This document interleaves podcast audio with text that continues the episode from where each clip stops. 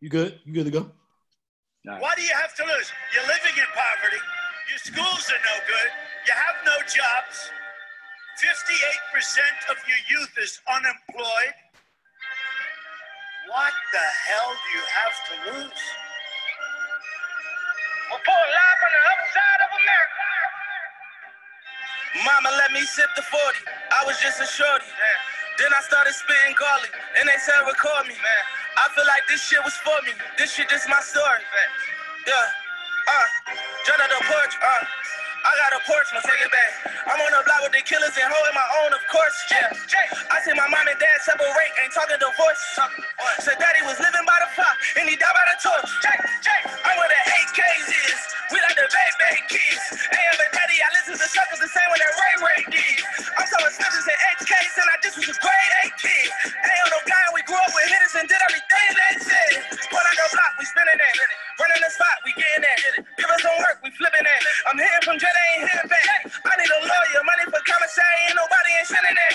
I'm in my cell, like when I get up, I'm making a movie, no Cinemax. Who?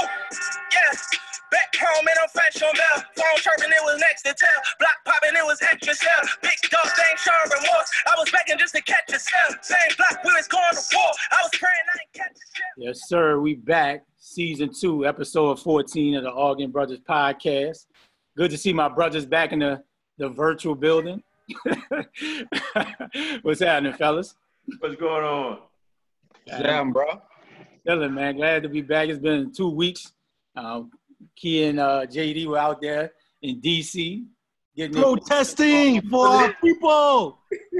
protesting for the people. I like that. Absolutely. So D Springs, what's up with you, bro? How you been? Man, everything light and easy, man. You know, just shaking my head at my coach. You know, he, he about to mess up a good thing. You know, we, oh, we gonna dive into that. No doubt about that. We gonna dive. It's rough. It's rough, Ryan. Other than that, man, everything good. Everything good. Yeah, Key, you got the fresh cut, boy. Oh man, I feel like, I feel good, bro. Feel light on your you feet. know to have all that shit off my head. my boss was like, bro, I was, I was expecting you to come with the bush, but when you came with the with the with the um the beard, I was like, damn, what's really going on out here? it's rough out here, though. JD, man, what you doing, man? You doing sit-ups over there? You having a little picnic or something, man? Hey, that dude got that, that got them Ritz crackers and cheese and wine over that drink, bro. what you what you eat? You munching on something, dog? Then he on the he sitting on the floor at that, right, having a real picnic. Picnicking on his wings. Got your blanket set out right, dog. uh-huh. You know, sometimes you gotta do what you do. You know, got wine, you know what I'm saying? Got little grapes and all that stuff, you know. like, um, you know. Because we didn't get to do the, uh, you know, the Carib- the Caribbean Wine Fest. I'm having the Caribbean Wine Fest right here. oh, you know how much money them people lost, boy. Man, man. Like, boy, and they losing in July too, I'm sure. Oh yeah, a lot of money. They might they might have it in July to be that social distance. All right, y'all gotta have this right How here. you This gonna your throw block. You can't- You can't have social distance with that. With too many people. Man, no way, dog. People itching to get out too. You know Yeah, that. they, uh, they could do it. It's got a limited amount of tickets. Yeah, 'cause that, that's it. Find a way to try to. Yeah. Yeah, that's gonna be crazy. I wouldn't be out there. Yeah, yeah, I might do the. Shoot, you went you went out there last weekend in uh in DC. You might work But on I, it for you, I, I man. made yeah, but I made sure I was in little pockets where I wasn't. You was in your little bubble. yeah. Man, I was looking for Keon too. I couldn't find him the entire time. hey, I'm sure that's like a needle in a haystack. Dog. It probably man, look, out there. look, kid, you might well go out there, throw your mask on, and hat on. Hey, get your Mm. blue blockers on. You're good? Nah, I'm good, Man, bro. I, I ain't gonna lie. Like I, I was like Keon too. Like like I wouldn't like like right on 16th Street where they changed the blue black Black Lives Matter. Yeah. Mhm. Lives them. Man, listen, I was like going through that little walkthrough. Uh-uh, I wasn't with it. I wasn't with it at all. And I would tell people like, man, go around. Like, you know, like Yeah, go I over there. finding. I'm not pockets. bro. trying. Oh man. Can't I can't I can't go out like that. I was like, what a lump lump out here, boy. Yeah, man, we got some some dope topics today, man, and you know everything that's going on in the world with social injustice, COVID nineteen.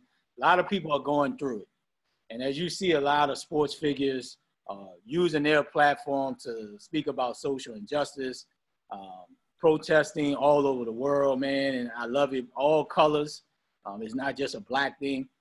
I know Key and James, y'all went down there to DC to protest on last Saturday. Tell us kind of about your experience, and then we'll dive in from a from an athlete standpoint. Okay. Well, um, like I said, it was a, um, it definitely was good to see how enthusiasm these young folks are. You know, blend in with the old people too, and the middle-aged people, and a different race, just ready for change, man. I think people on more than black people just finally fed up the way how in just you know we've been getting treated for what what over 300 years 400. so 400 so you know what i'm saying just to see everybody really won't change and it was, was good to see that man because you know our young generation get a lot of bad publicity about you know different things coming up how the young generation is but just to see them out there man just all as one coming together like um, James probably contested this too. Um, seemed like it was well organized. Whoever they had, like not just one leader. It was different people protesting and different. It was like a multiple one. It's just one like this person doing all this organized. It was like multiple protests going on. From like I saw like nurses from Howard. I saw young people. I saw white people, uh, Hispanics, everybody. So it was just good to see that man. Everybody just want to become at one you know, people under God, under the flag. So, you know, that was my experience of it. What about you, JD? I think I think he just said it very well stated because I mean everything he said is absolutely correct. I don't even have any additional things on that because he's right. I mean it was well organized, well planned, well developed, well executed. Mm-hmm. Right. I think that's one thing that what Killer Mike message was right. Um, focus on strategizing um, and execution and operate operating strategy. He says a bunch of things. I don't remember. But anyway, I mean, it was it was it was something that you know we could be proud of, um, that people can be proud of, and that is still ongoing to this day. It hasn't stopped. It's not going to stop. I think that is something that people better realize and understand that you know these young people are very passionate about this, and not just young. Oh, I ran by a guy that um, actually when I was leaving because I had sweat out my second shirt, and I was like, I, I, I'm kind of done with this, and and I and I was walking. No, I wasn't walking. Actually, I rented one of those little bicycles off the thing. So I jumped on that, right? After I wiped it down with with uh, my my hand sanitizer, right? right? So I wiped it down with it and everything, right? Because COVID is still real. And I, I rode the bike back up to my car, and the guy that was coming down there, he had like two or three posters rolled up. And he was getting out of his car, and he had to be, he was a white gentleman, he had to be probably like 75, 80 years old. You know, because, you know, I know that he's, he had to be at that age because older people, they don't care what weather is. They still wear like a full suit, uh, something, something shirt, jacket, something, right? It, don't bother them at all. For some reason, the heat don't bother them, or they just like I'm used to it. So he was coming down there, and he was going down to protest, and he stopped for a second. I, we were talking, just chatting for real quick, uh, as we walking past each other. And I would just, you know, to me that felt real good seeing, you know, young, old, middle age, everyone just knowing that, you know, that yeah, it even though it's still going to take so much, we got so much to go, so far to go. Um, the fact that you know people have at least has some understanding of you know you know the black plight in, this, in America, and that you know they need to things need to change. So it was it was like like he said, it was well organized. You know, had people passing out water, passing out uh, uh, fruits, passing out people people hydrated. So, um, so it was it was it was something that you know as a collective unit you know you have multiple leaders people still work as a unit and and that's what we're gonna have to keep keep going. Um, and i know when we get to the topics that's one of the topics i'm definitely want to talk about because i think that's gonna have to happen in other avenues uh, uh, as far as in sports. Yeah man. So you see a lot of you know sports figures are speaking up whether they're white uh, latino black all the pro they, they're speaking up using their platform what do you guys think about like the major athletes that people follow and listen to? What do y'all think about uh, you know what's going on now with the athletes using their platform to talk about social injustice and the voting rights and all that good stuff? These experience i think i think it's it's, it's time. Like we, we look at back in the day where a lot of guys stayed you know they stayed away from it. You know, everybody hit Michael Jordan up about it, but well, Mike didn't ever speak. Well, you never heard the Isiah Thomas, the magic. They might have said it, but it was more under their breath or in a group that's that's on their platform. And I think now what has happened is, you know, the LeBrons, the Kyries, the new age, they they've seen all of it from the Rodney King on down. So it's like, you know what? We tired of this. Like we done got fed up. We tired of like going through this, going through that. We seeing the people that don't have a voice struggle. We seeing these young kids, you know, who look up to us, you know, and say, okay, what what are they doing? You know what I'm saying? Cause they in the streets and they like, yo, like like like someone said the other day, no matter how much money you get paid, you still black, no uh-huh. matter what. And people gonna feel some kind of way whether you get, huh? Shannon Sharpe said that, man. If you're gonna quote the man, least sure. give that man credit. At the end of the day, at the end of the day, no matter what you do, no matter how much money you get paid, you still are you still who you are. And either you're gonna speak up or these young kids gonna roll over you. Period. they not they don't they're not taking no for an answer. And once people get in their mind that these kids are not taking no for an answer, you might well get on their back and let's keep riding. Yeah. Yeah. What do you what do you think, Keith? Yeah, like Donovan said, man, it's good to see um, just not one or two. Everybody are coming together. I love what the NFL did with the young stars putting together that uh, video, reaching out to the commissioner saying, you know, how he wanted them to come up and apologize. I still wanted him to come out and call Cap name yeah. and say, you know, they was, you know, it was wrong for doing how they did him, but he didn't. But it's definitely a start, man, that seeing people coming out, the athletes using a platform, not worrying about their endorsement, not worrying about, um, you know what I'm saying, who not gonna like them on social media from who want to go like get movie deals or TV shows. They're not worrying about the money. At the end of the day, they looking at themselves as, you know, this can happen to them anytime yeah. because they're the same skin tone as people being killed out in these streets. It can be their family member, yep. they uncle, niece, you know, son or anybody. So to see them speaking up using a platform, man, it's a great thing. And just, I wish they that came together back in that day when Cap stood up. I wish all of them would have came by his side three years ago. Yeah. So you know, but now you got to start somewhere, and he gonna go down as um, a Muhammad Ali, somebody like that in the history books, bro, who lost out his career on standing up for just what was going on in this country. So yeah, def- definitely.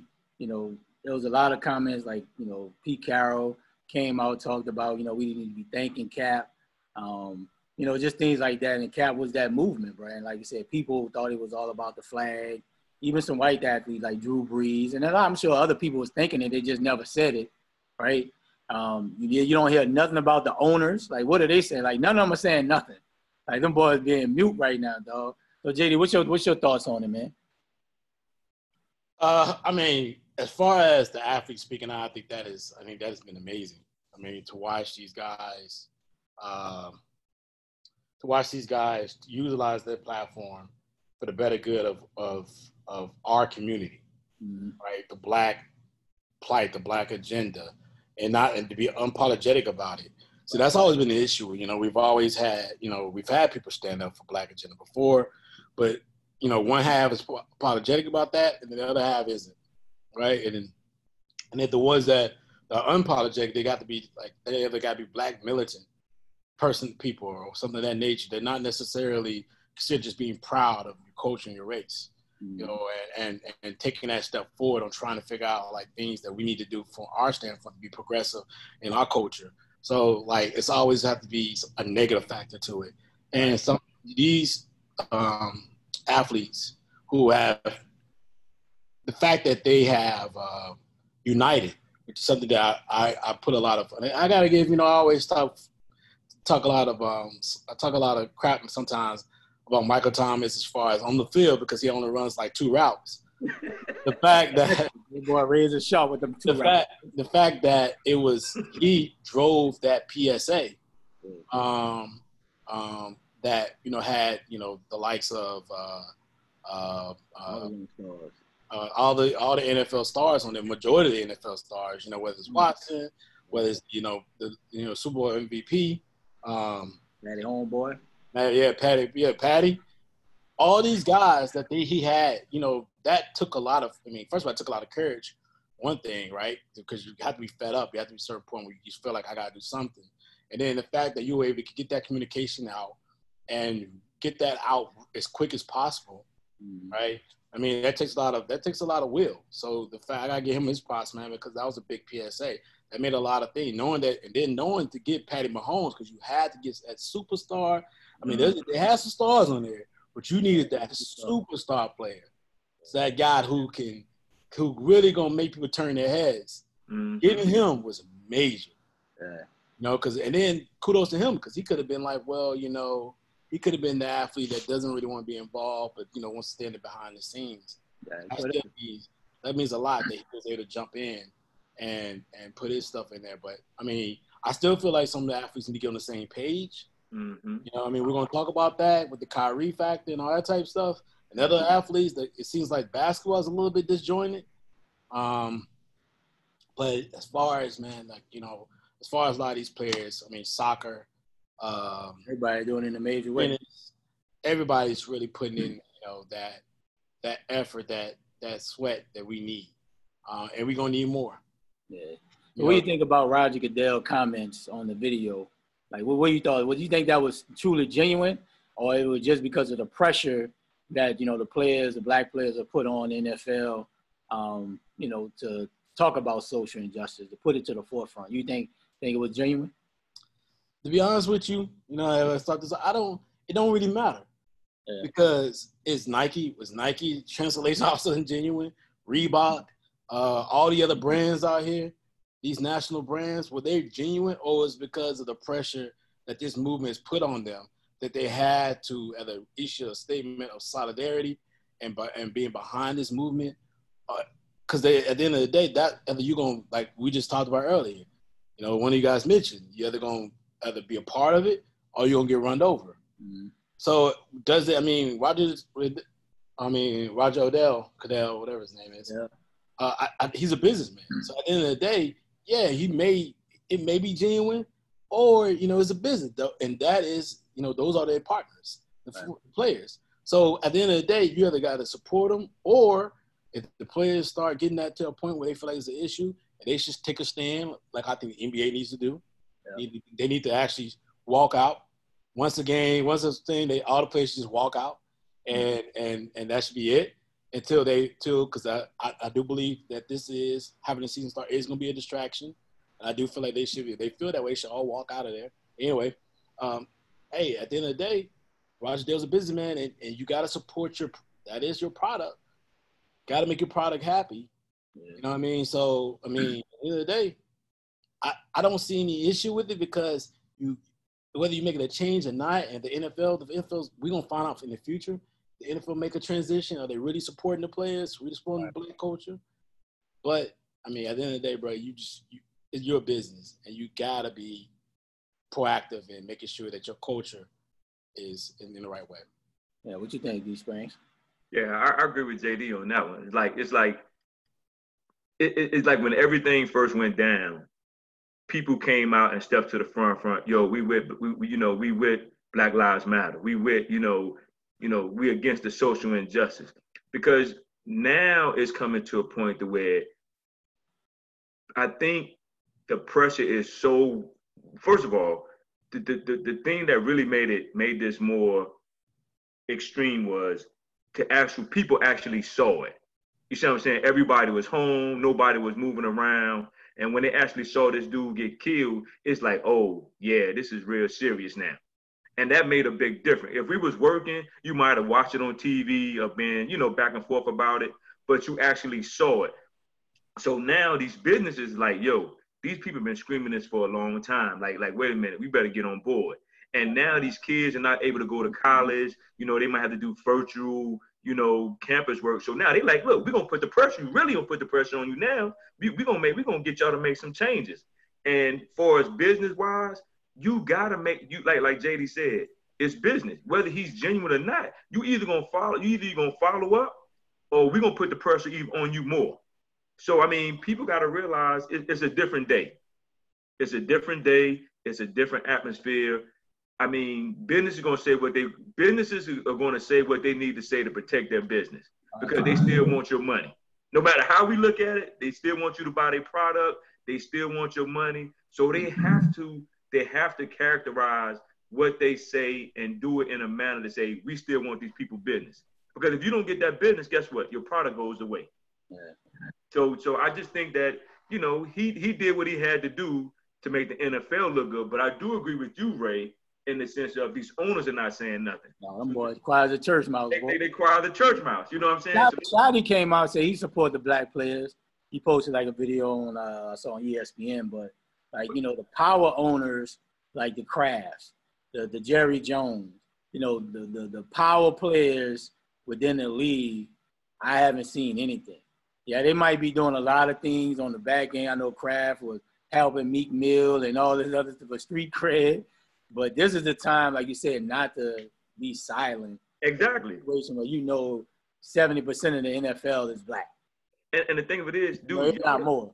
And y'all the main two that everybody screams about. Now yep. Jerry talked the most, but I'm like, Kraft, if you went to the to the lengths of what you did to get Meek Mill out of jail, how is it hard for you to say, you know what, man, I'm gonna rock with this? You rock with this rapper, you know what I'm saying? You rock with this dude here, you might well rock all the way. If you gonna rock it, rock it all the way. Whether whether you're a good old boy or not, you whether whether Trump get mad at you or not, guess what? You got billions. He can't hurt you. He can't hurt you. So you gotta you gotta you gotta look at it from a standpoint of you gotta take what you got. You got a big platform. You you don't want six championships in New England. You know what I'm saying? You gotta, you got Jerry Jones, one of the known, well-known owners in the league, the only guy in the NFL that don't even have to profit share with other other owners. Dude, you got a platform. Yeah. What you think, Keith?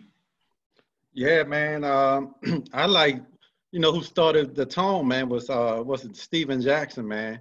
Yeah, he yeah. came out, I like the tone. He said, where you ain't gonna straddle the fence. You either with us are you, you quiet, you're against us. We not taking you go quiet, don't say anything. Look, we need y'all to speak up. So if, if you're pro, you're how you said it, you're a part of the problem if you quiet. Yep. And we need everybody to to open their mouth and voice that what's going on is wrong. So I love the way he set the tone, and then it just picked up from there. And now you can't be like, I'm cool with y'all when we on the field, but when stuff go down, you you hide behind. Like I'm going to a fight, you you with me. Then somebody jump on me, you you go duck behind the bar, and you hide, and you come back. good man? I just went. I stepped away to go get a drink. I ain't much know what went on. Yeah. nah, nah, bro, you got to stand up, bro. You don't stand up, you ain't with us. And I respect a lot of white people are stepping up, coming to the side of us and saying, Black Lives Matters, bro. There's no more we're taking this. So for Roger Goodell to come out, because he know, man, without these black, it won't be no NFL. Yeah. Period. And you got you the former MVP, you got the MVP of the league reigning, Lamar Jackson ready to take over Patty Mahomes. You know, yeah. it's a new league now with these young black quarterbacks. Mm-hmm. These young players are the face of the league. Now I'm gonna tell you, Aaron Rodgers, the Tom yeah. on their way out, the J.J. Watt, the Drew Brees, class like that, they're on their way out and you need these young black players to be the face of the shield. And I'm, I'm gonna get. I'm gonna. Well, like you said, it's about the brand. Right? I'm gonna tell you. I get what it. they want. He's doing what he has to do to protect the shit. I don't know if the video was genuine, like really and truly. I think he did it just to, to do it to save face. Right. So much pressure from the players and Michael Thomas, you know, being that, that driving force to create this type of video because the joint came out quick. Like, they, that joint came out real quick. Like I don't know if, if that video with with uh Goodell was truly genuine. I think he just did it just because he had to do it. And Donovan, just like you said, watching that video, bro, like I'm not old enough where I was seeing people get lynched from a tree. Right. But watching that, bro, is just like a live lynching with your knee on somebody. Exactly. It's like you seen somebody getting lynched in real time, and he's seeing people recording him, he still ain't give a fuck. And, and, and, you know the bad, and you know the bad thing about this. The bad thing about this is, it goes back to um my man who got beat up in uh in Cali, Rodney King. Rodney King, because this is the thing. Twelve dudes beat this man to a pulp, almost killing. Kill him, bro. Almost kill him, and they had it on tape. So if you see this on tape and you still and all 12 still get off, how you expecting people supposed to feel? Because this is my question. This is my question to people when we was talking about George Floyd. What if somebody would have came and shot those cops who was doing that to that man? Should've How would people would have felt? And I and I feel that way, man. I, man, you see somebody with they knee on my neck like that, bro. Man, I don't recall. I somebody recall. Somebody else come. Somebody else come help me, man. Yeah. You know what I'm saying? Have somebody recording. At least you can. You ain't got to swing on them. At least just come pull them off me, like Mr. Officer. He, he- you know, but for seven, eight minutes, that was worse than watching the um Rodney King. Cause when at least he was getting beat with Billy Cubs, but this like three other cops had knees on his back, his foot, and the dude on his neck. Slow and then down. the dude asked for his mama, bro. You That, know that, that was heartbroken. Now that was Yeah. heartbroken. That was heartbroken. When he said that, like, yo, mama. I'm looking like, dude, you, do you see what you're doing, dude? Like, like really? Like this joint, and you can tell the emotion. Cause when I saw it, I'm looking like, and I can feel like, like, man, look, I'm like, yeah, like th- this is some BS. And you can feel the mo- and if anybody say they didn't feel no emotion watching this man die a slow death, it's something wrong with them. Yeah, bro. It's like a, a a new modern day lynching from the tree, but just Like, he eight had his knee on his neck. He just kneeled for like eight eight minutes and uh, forty seconds. That is a long time, dog. Yeah. I know my mom used to like when I used to get in trouble Over your neck at in the that. corner. She used to make me kneel on rice. Dude, you do that joint just for a couple of minutes, you round that joint. Oh my god.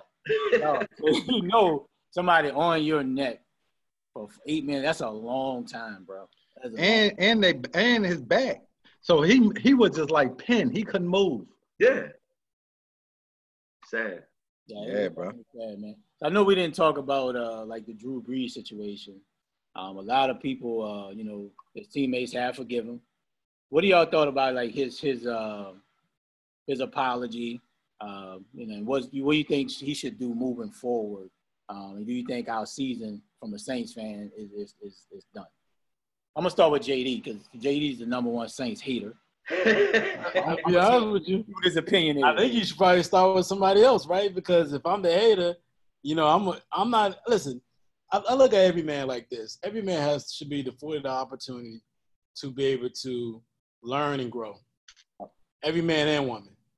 It's not just say every man, but every man and woman has a has the opportunity. I think that's the one thing that, from and and just speaking from the black community standpoint, was what our, one of our major issues is is that when black men are getting arrested and dying at the hands of cops, the injustice cry is is that even if the black man made a mistake, he's not be able to, to learn from it and grow.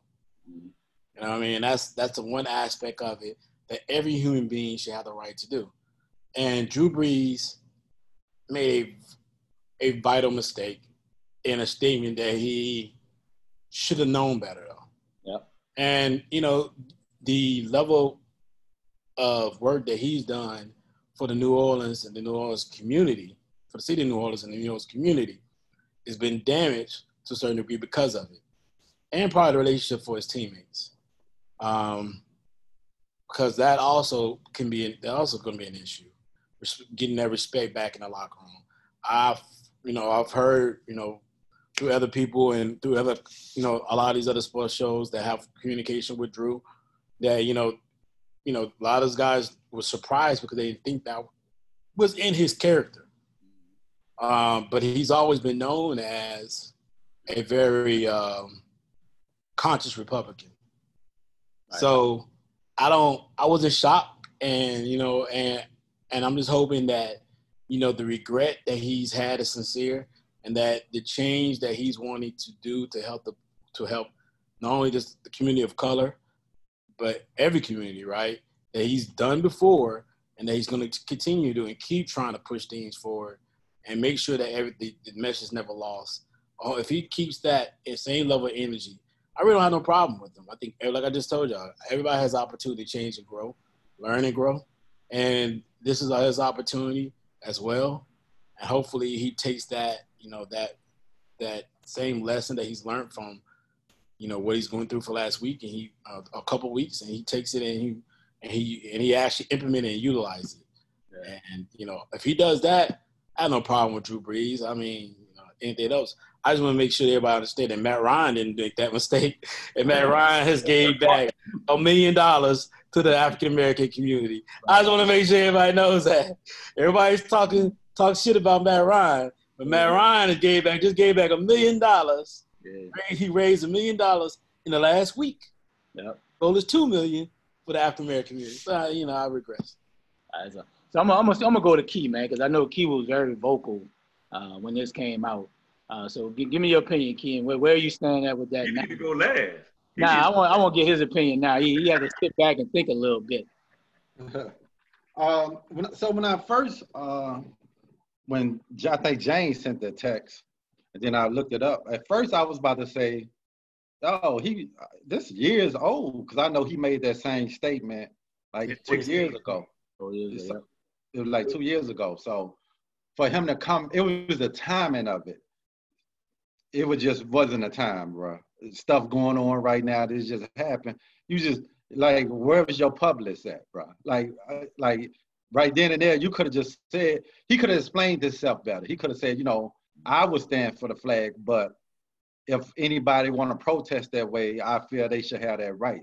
But like you, like James said, he have done a lot for the community um, in New Orleans and everything like that. So it was just hard, man, at that moment, man. Like you still talking about a damn flag, bro. Man just lost his life, and and Captain said it a hundred times that it's not about the flag. Right. And you acting like black people didn't fight in damn World War One and World War Two. Right. They when they came home, they experience wasn't the same. They, they experienced one like their grandfather. A lot of them came back to no jobs, was couldn't even get counseling for the mental health they was going through, was locked up saying they was crazy. So for him to look at, we don't see the flag the same. That was my issue with Drew. Like he, he showed his white privilege.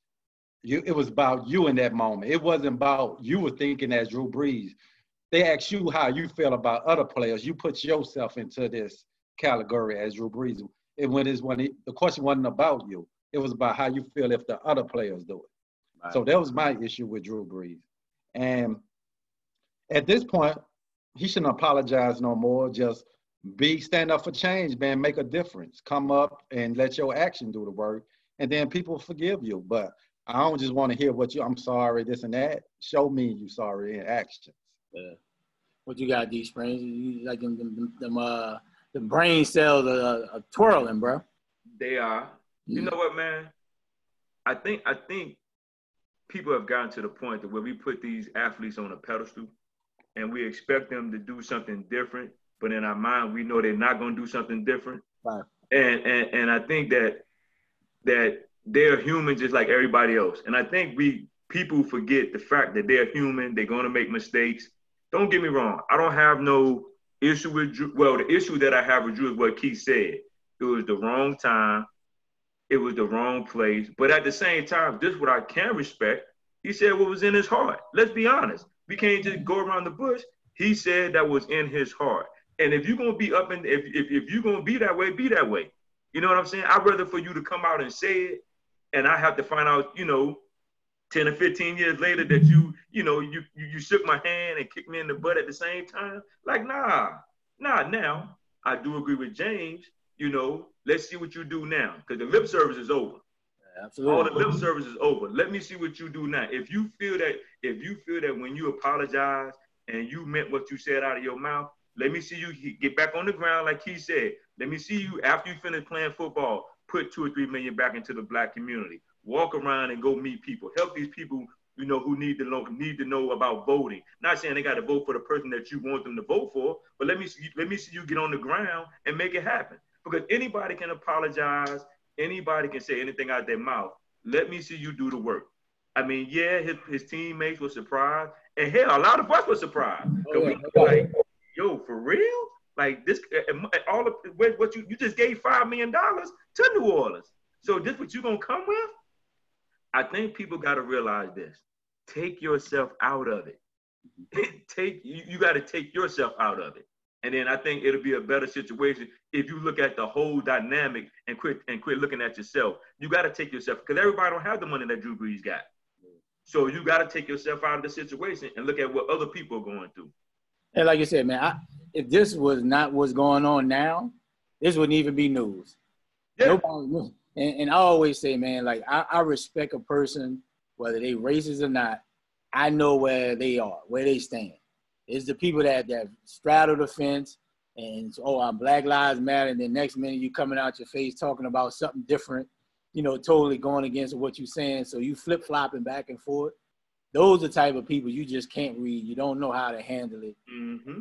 But you know, Drew said what he felt, bro. It's like it's like we growing up, bro. Your mom, your parents told you to stand your belief on something. If you, my mom always told me, man, if you right and you know you right, go to the grave on it.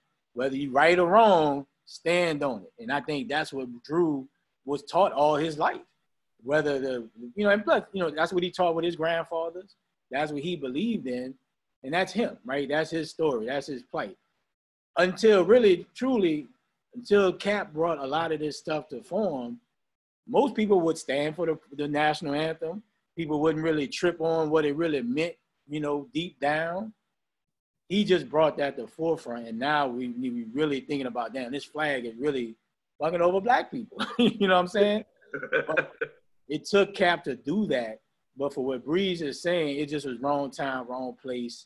Uh, he could have dodged the question because I'm sure he probably got the questions beforehand. Most time they do. Um, but I hopefully, like you said, he learned from it, and now it's just about actions. Actions across the board. You know what I'm saying? It's great what uh, Mayor Bowser is doing.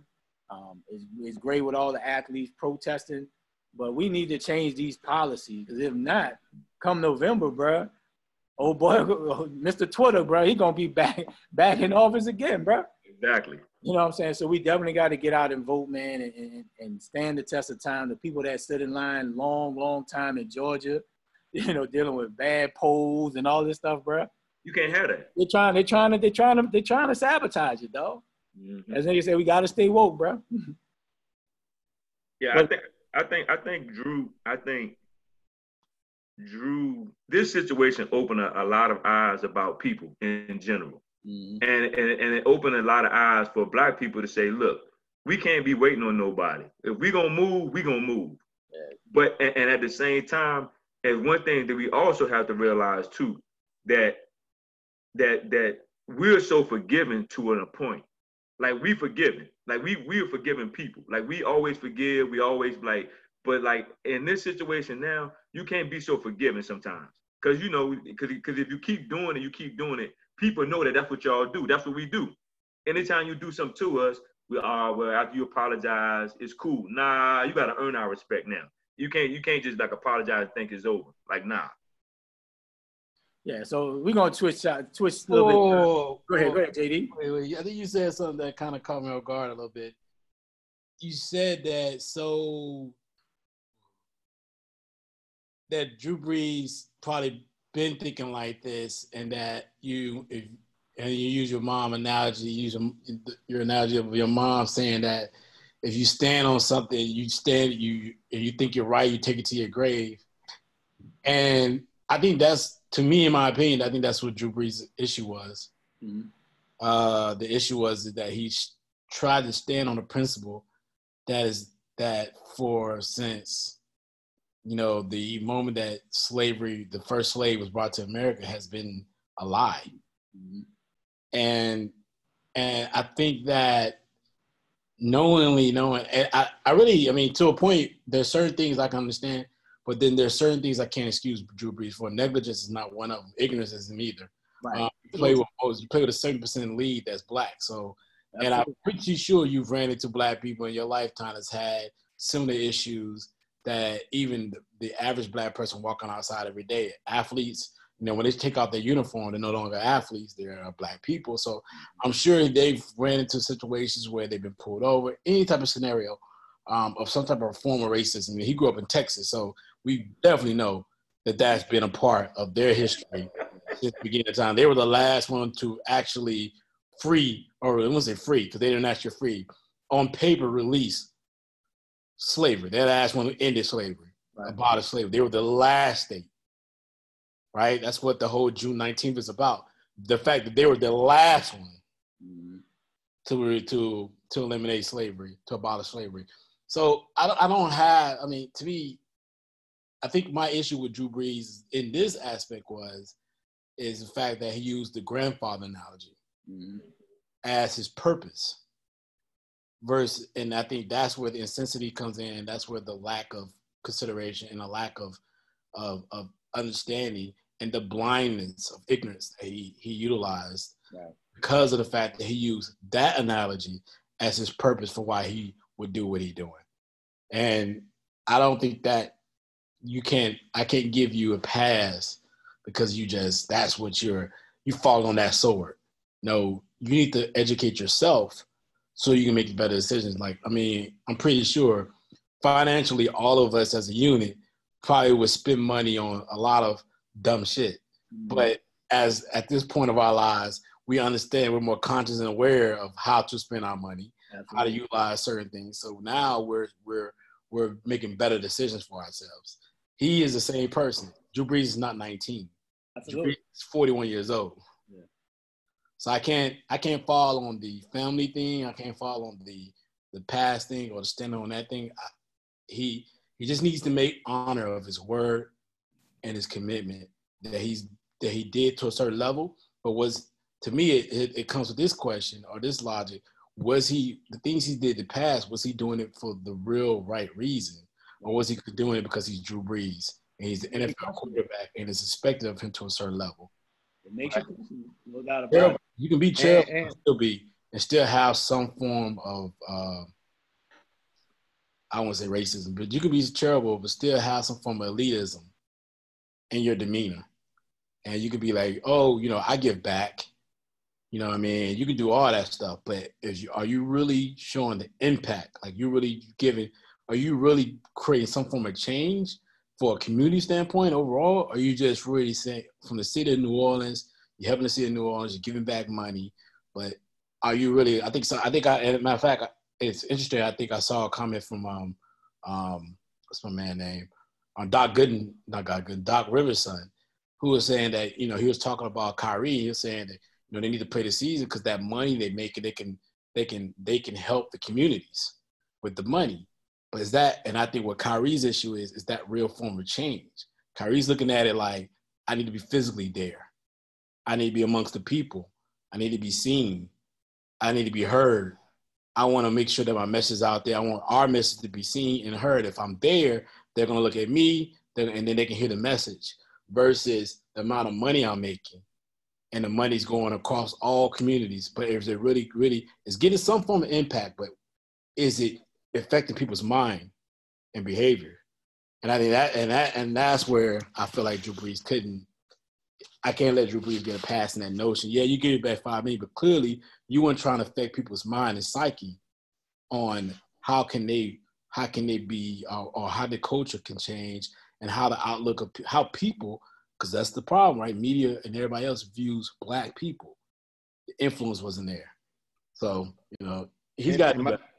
Go ahead. And my last thing on the topic was, I know my brother said, my younger brother said, like, I know Drew Brees got the restaurant. you- wait, wait. How many brothers do you got? It's How many brothers I got? bro, it, it was with, with me, bro. It was five of us. Two, you know, two, yeah, two, you know, uh, deceased. okay. But, yeah, but my um, so my younger brother was saying with Drew Brees, you know, he got the restaurant in New Orleans, Mhm. and uh, issue was too that when it was Bayou Classic, he would shut down his restaurant. He know what happened during Bayou Classic. You know how many black young kids and stuff is in the city, and they would shut the restaurant down that weekend. Mm, see what I'm saying? Like you know, giving back five million means, you know, it's it's cool and all, but you know that's writing a check. You know, is it what type of impact does he even know what type of impact is doing? Yeah. Does he know where that five million goes? I think that's a lot of athletes, bro. And I think now, I think you'll see it more them putting their actions to help and make change, not just writing their checkbook. That's the easiest thing to do. That's a tax write-off. I can't I can't say that that's not a lot. That's not I can't say that's a lot of athletes. I think when the black A lot of them that just do that, though. because I think the black athlete takes the responsibility. Some do. A lot of them do. Like a lot of them do. A lot of people talk about LeBron in his school, but we don't talk about uh, Jalen Rose and his. Absolutely. And his is a charter school. He has no real. He doesn't have real funding coming from from um, universities and from other aspects of it. His And the KD and the KD thing he doing out in Seat Pleasant. yeah, it's a lot of athletes who want. They know that this needed is this is needed in the community. Absolutely. And I think that's just different, man. I, I, and like I said before, I'm not a, you know, I don't hate Drew Brees. I don't, I'm not the biggest fan of him on the field. I think he's old and washed, but I don't think he's gonna make it through the season. To be honest with you. We'll. And I think if he doesn't start off well, the stress of this situation Could be. It's gonna be an impact on that. We got Mr. Crab Leg, baby. We got James say James 17 pound down. Look like he said he ready. Anyway, See, one last thing before we move on, but Shaq, I think, came and spoke to the team and said, don't let the media, you know what I'm saying, divide the team, you know, mm-hmm. because he was speaking on how they deal with him and Kobe. So he actually, I don't know if Sean Payton called him to speak or he mm-hmm. just wanted to reach out on his own. But I know Shaq met with everybody from the Saints, yeah, I heard about that. yeah, and was telling them, you know, don't let this divide I the team that. I mean, at the end of the day, all of them got the same goal, bro. Win a championship. Yeah. And I will offer that. Huh? I thought that was good that Shaq did that. But then I will also say uh, the media didn't divide Shaq and Kobe. Shaq, Shaq and Kobe invited each other. so that's actually what happened. But I, th- I think the Shaq weight coming into the Shaq weight coming into overweight as he started a lot of different issues, and that there their personalities divided each other. The media maybe came in and maybe gave more.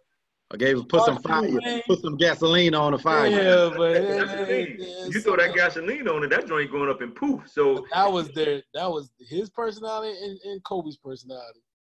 That was their fault. Because the media didn't tell Kobe to tell him, hey, you know, talk about how Shaq was out here cheating. Yeah. the media didn't tell Kobe to say that. Or, or when, when Kobe went to the media and called him a big fat ass. Yeah, like, yeah, that, yeah, that, that right there, that was too, too, too tough. Two alpha males, man. Two alpha males going at it. Exactly. Not All about it. next topic. Yeah, man. So just lighter news and sports. We got training camp coming up. The facilities opening back up. I don't know how they're gonna deal with this social distancing in the locker room. That's gonna be impossible. But we got a couple of you know big name running backs. They coming up on new deals. Alvin Kamara. We got Dalvin Cook. And Dalvin Cook was kind of an interesting one because he holding out now. He's not going to anything. He said he's not going to training camp. What do you think Dalvin Cook's uh, leverage is getting a new deal? Same way with Kamara. I think Kamara is going to hold out too. I don't think he's going to go to training camp because you got to force their hand. Uh, but Dalvin Cook is an interesting one because they only really had one good year, and you know he's been a little injury prone. But one and a half, one and a, well since you're going up two, go ahead and defend them then, JD. Dalvin Cook had two great years. But Great. Jay, how many years he have over a thousand yards? I Oh, he's only, only going into his fourth year. No, he he had no two great years, two great years. He tore his ACL his first year. right? Next, then the second year he had okay season. He had no. half of the season the second year, but the last two years. You mean last two years? Only been Well, fourth well, year coming only, he's been a lead long. No, he's been a lead four years. no, he Really wasn't the four first years. he been Hey, at three. how, how long? How long, James? He came here with Chris McCaffrey. No, Yes, he did. Him No, Devin- matter of fact, yeah, Yeah, yes, he did. He did come with Christian McCaffrey. but Dalvin was a, a, a late round. Dalvin Cook came in. He was a second round pick. right, but he only on a four year contract. It's his fourth year coming up. Bruh, he's Ben been Kamara. he's been the lead just as long as CMC. Yeah, right. That's what I'm saying. He's going into his fourth year. So one year Fourth. for his ACL. The second year he had a decent season. Two seasons. No, he He led. did not have a, a great Bro, second Bro, season. he led the league. He led the league in all-purpose yards. His third season last year. We gonna put this. We can put this. In He only had one year. He only had one year over a thousand yards. He only had one year. This past season, he had a big year, and that's probably why he feel like he need a new deal. and He not showing up until he get one. He been in the league three years. He came in in 2000. know he can. It's his fourth year going into the. He ain't had no. Hey. He only had He came in. Go ahead. CM He came in CMC. Yep. Him and CMC basically had similar stats last season. I, I I agree with that. I have no problem with that. You yeah, said he, he only had one good year. One that's what great saying. Yeah, one good year. One I don't see him why he's holding out, trying to force his leverage on the Vikings. Like they're gonna give him a big time deal. Well, I, I, I He had because the dude had a thousand, a thousand yards rushing and almost six hundred yards receiving. He Last- deserved it. Last year, James. Last year. I agree He with that. had, He had 13 touchdowns last year. He deserved it. Last year, that's one year. One year, bro. He bro. played. Hold on. He played 14 games last season. Had 13. Get all that. He had almost more touchdowns than CMC and played less games. But We're James, that we're different. talking about. He only did it in one year. What is he? He's a he's a he's in his he in his he's in his fourth season. He's gonna be playing on a rookie deal, a million a year. Yeah. I don't man, listen, go for your money. Go for it. But what, what type of leverage do he have for them to pay him? None. I don't think He has more leverage than your boy, Who? uh, Kamara. Eh, nah, Yeah. I don't think so. He's more, he has more leverage than Kamara because Cook has been the primary running back. Kamara has never been the primary running back. Not But- but one Kam- season. Not but one. Kam- se- not but Kamara one been season. healthy though. I Kamara don't been care. healthy. No, he isn't. He's always in and out of the lineup. no. Only last year. Last Only year. last Oh year. no, for the last two years. No. Nah. No, Jack, you need to get two years ago he was in and out of the lineup. Let me get your internet right, bro. No, I, I know Kamara been in and out of the lineup for the last No. two years. No, he has not, dog. I've never Only said he year. was hurt. No, Last I've year he never, was hurt. No, Last year he was I've banged never up. said he was hurt all season long. I didn't say either. He was banged up like he missed No, time. he had two years ago. He he had a concussion two because I know because dude, dude Jones Dallas came in hit it. against the Falcons. Well, yeah, the he Falcons. gave it to, him. but he was out two games. No, he He's had he and was a of Pro Bowl his second season. What does that got to do being in and out of the lineup? Dude, he's not. How you say somebody's in and out of the lineup and miss two games?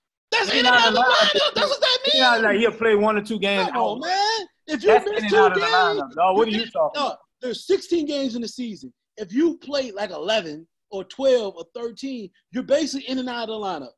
You're basically in and out. You done win. You done missed two games. Man, cut it out, James. So that's your Nah, definition. James. Jay, Nah, James, I'm not with you on that one, dog. Yeah, I'm not with you. but Not you- no missing two Think, about this, James. If a dude get a concussion, of course he gonna miss one or two games. This is a if he- No, protocol. listen, but if gotta he- one. listen. At the end of the day, if he gets concussion, he's hurt. Yeah, but not James, playing. I get it. when you say when you say when you mean in and out of lineup, you mean this person that can have an ankle today, he got a broken finger the next week. No, so he or didn't have that- he didn't have that two years out of ago? Lineup. He didn't No. hit two years ago. No. No. We put this. We can put this to test. Y'all go ahead. I, I'm. A, I'm. A, I can pull out. I, I'm gonna go. I'm gonna go while he's looking that up. It's kind of hard to have leverage, like you saying, Raymond, when you only had one good year, bro. You know what I'm saying? So I don't see you getting. He's definitely not gonna get uh McCaffrey. McCaffrey money. You're not gonna get Zeke money. No. You're not gonna get who else got paid? Uh, I, I- I think he come in around that David Johnson type deal. Yeah, you you might get by what seven million? Hold About on, seven. hold on. About- Y'all tripping. What? He need to get more than David Johnson getting. No, I'm gonna tell you why. I think he's gonna be a prover year. This is the thing though. Minnesota just gave Kirk Cousins 66 more million dollars. Well, he's a quarterback. He's a on, hold on, quarterback. hold on, hold on, hold on. He's a quarterback. There's those two I don't care. different. I don't. I don't care. Listen. Now, how? What you mean you don't care? At the end of Quarterbacks the get paid. At the end of the day, at the end of the day, what has Kirk Cousins done? Man, get It off. don't We ain't talking matter. Kirk Cousins. We ain't talking about Hey, Kirk Cousins. Hey, hold on, Let's stick to the topic. It Let's is. stick to It the is. topic. Who do you? Eh, let me let me change this question a little bit. Change Who Change do you think should get paid more? Kamara next season or Cook? I say Kamara, bro. I say Kamara. Okay, so hold on, hold on, hold on, hold on. How about this? How about Kamara had more all-purpose yards?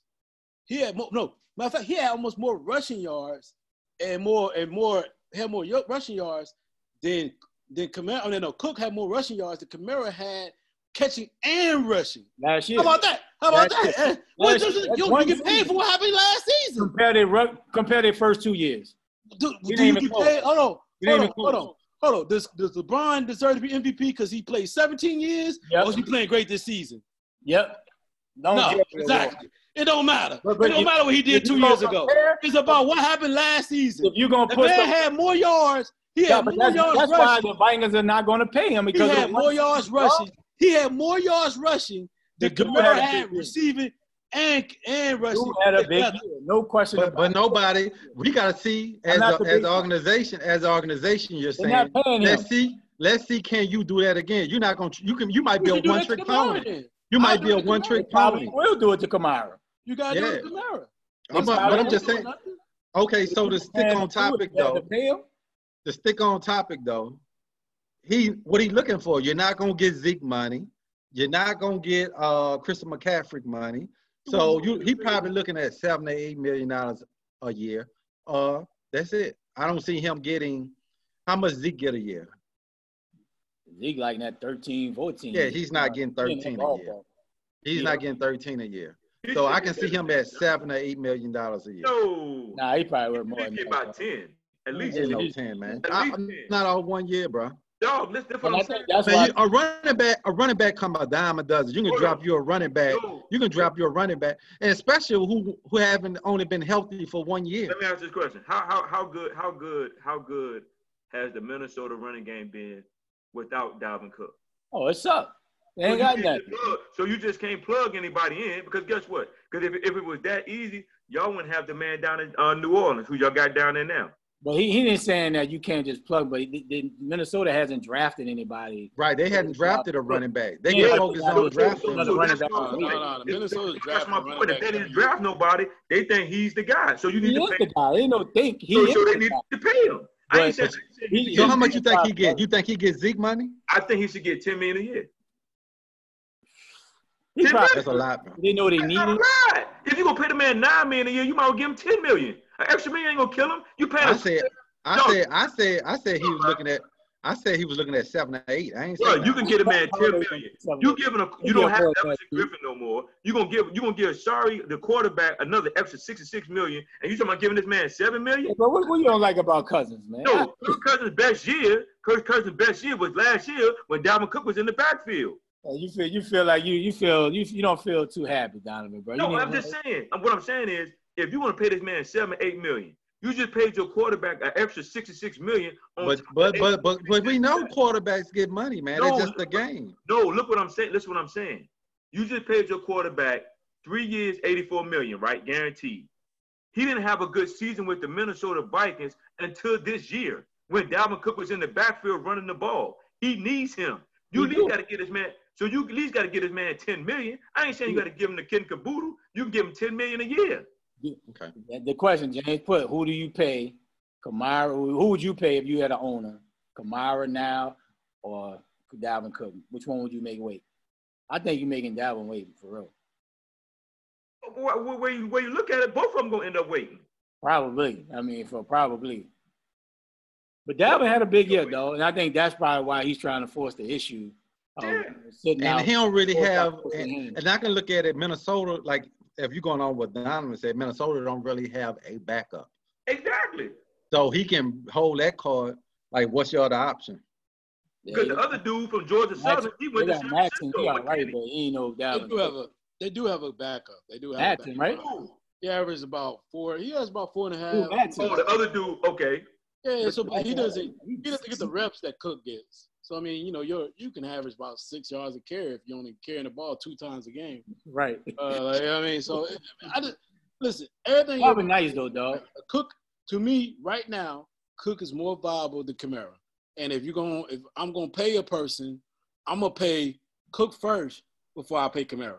I, I mean, I, I just feel like he's a better, he's a better, he's, he's a better player. He he was better in Fournette at, when Cook was at Florida State. I told y'all, I told y'all when he came out that Cook was better than Fournette.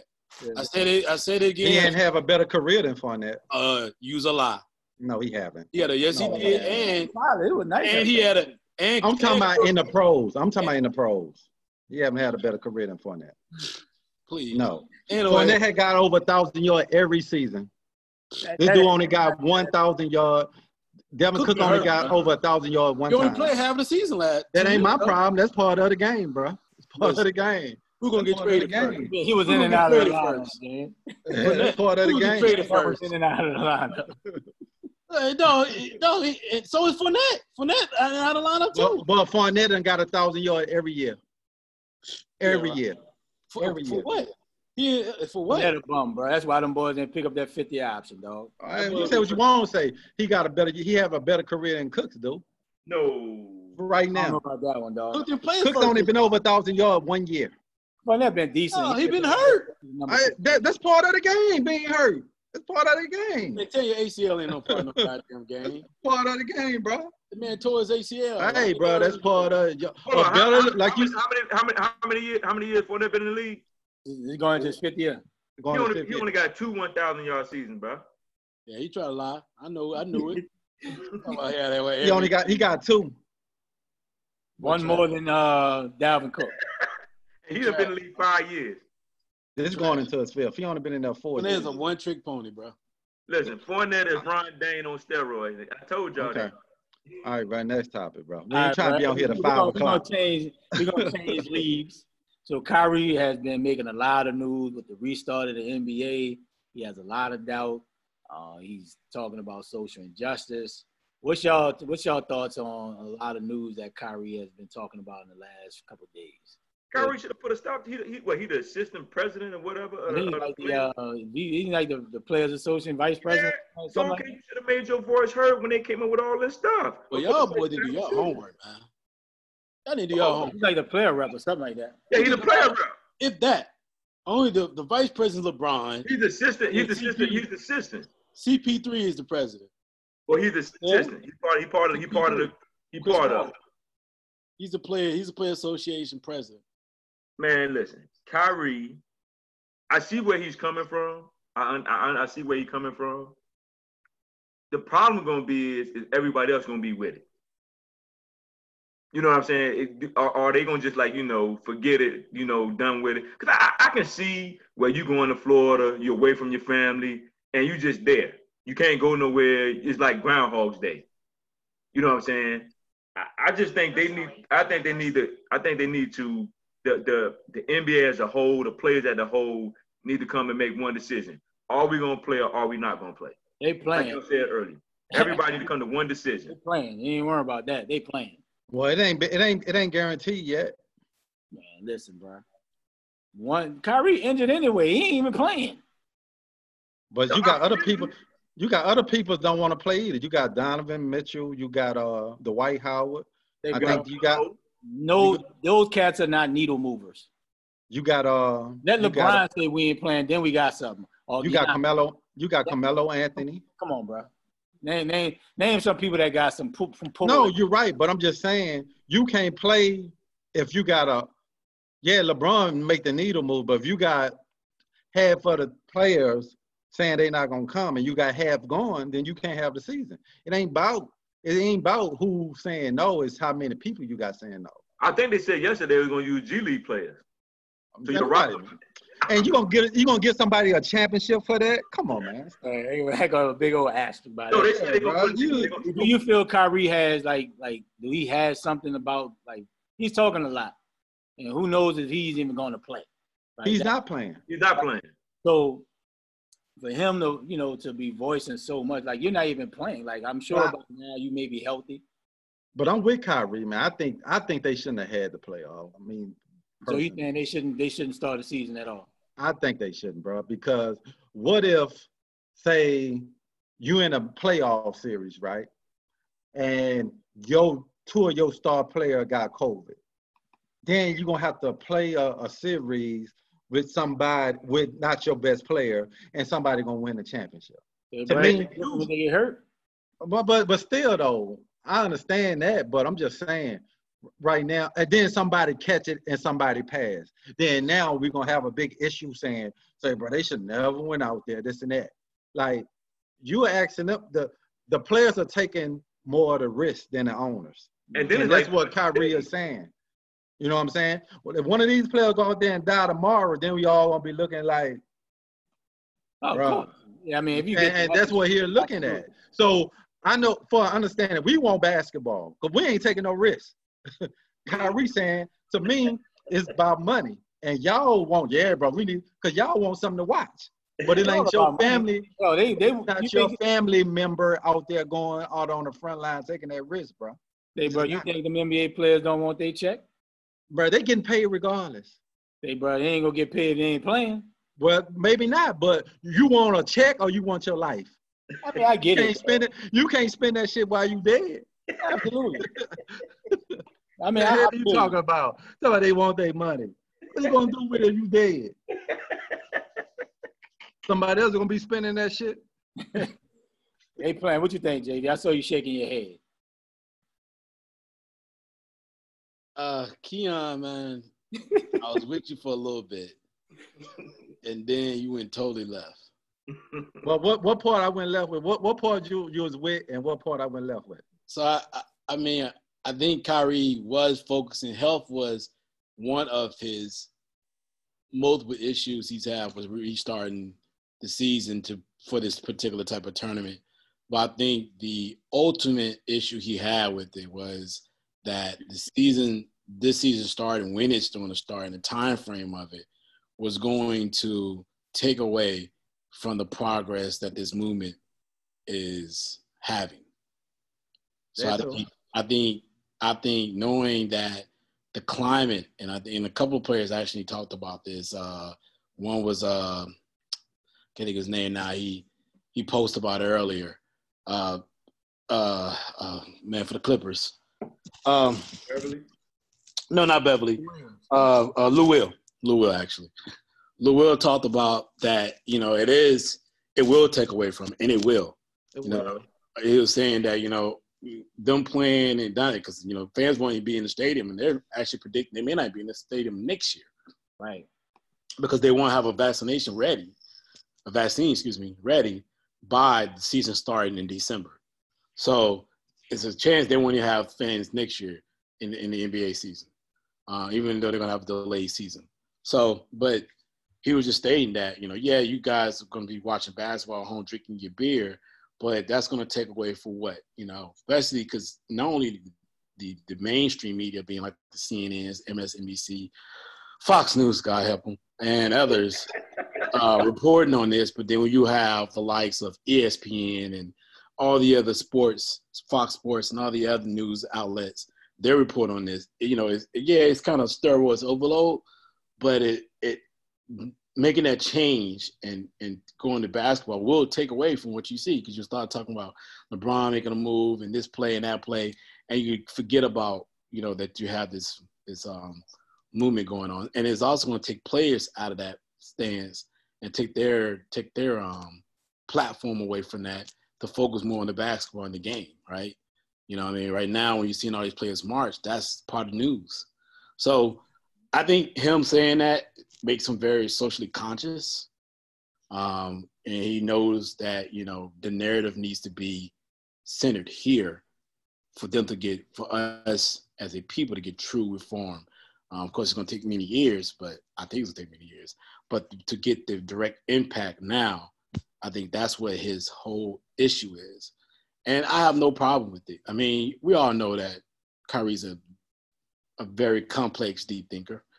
Um, he thinks about things in a lot of different ways. Earth is flat, uh, all these different things and challenges that he has. And he's very sensitive too.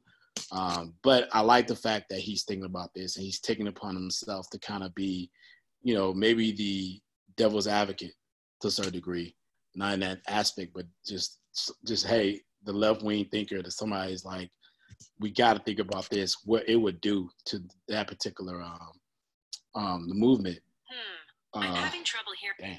Uh, what it'll do to the movement if we do, if if they do start a basketball next month. So I, I have no issues with them. Like I said before, I I don't think everything's about money. Um, they make a lot of money.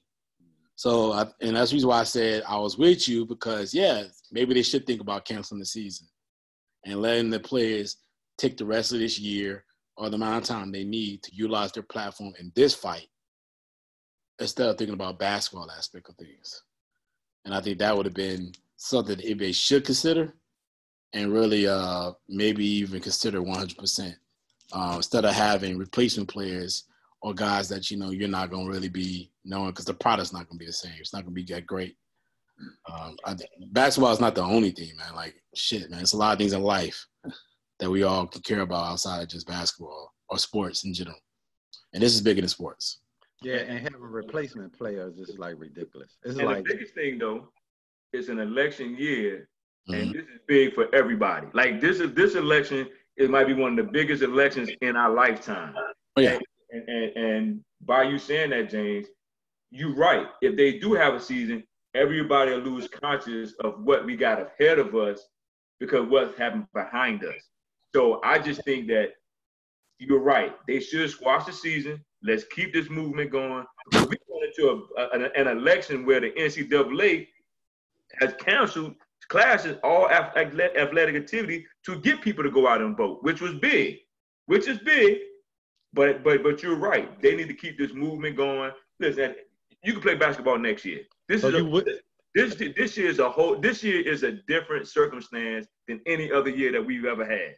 So you agree with Ben Ye should cancel the season then? Yeah, I agree with agree. with you. Yeah, because It's a this, catch-22, this is dog. a different year, man. You It's do realize October and the fall is like around the corner. So if you're going to cancel basketball, you might as well cancel football too. But they, I mean, they're gonna have the season start in December, and nobody really watches basketball in October, November anyway. So, Right. so why not just start the season in December? Now, the thing about football is gonna be interesting because we're gonna get into that topic next, right? But the interesting part about football is the pandemic, pandemic, excuse me, is they can't control it. But and and the way they're trying to act like like these kids are in their 20s, it's not going to affect them the same, 19 to 23. It don't matter. They're they're having a we all have seen as a product of, of what's been going on in the news, they're having the worst time controlling Yeah. this pandemic eh, to affect their players. The COVID-19 is affecting all of them. And Alabama is a prime key. Now that's going to be a variation. Like I said, we're going to talk about it in a minute. But you know, yeah, the health part is one thing, right?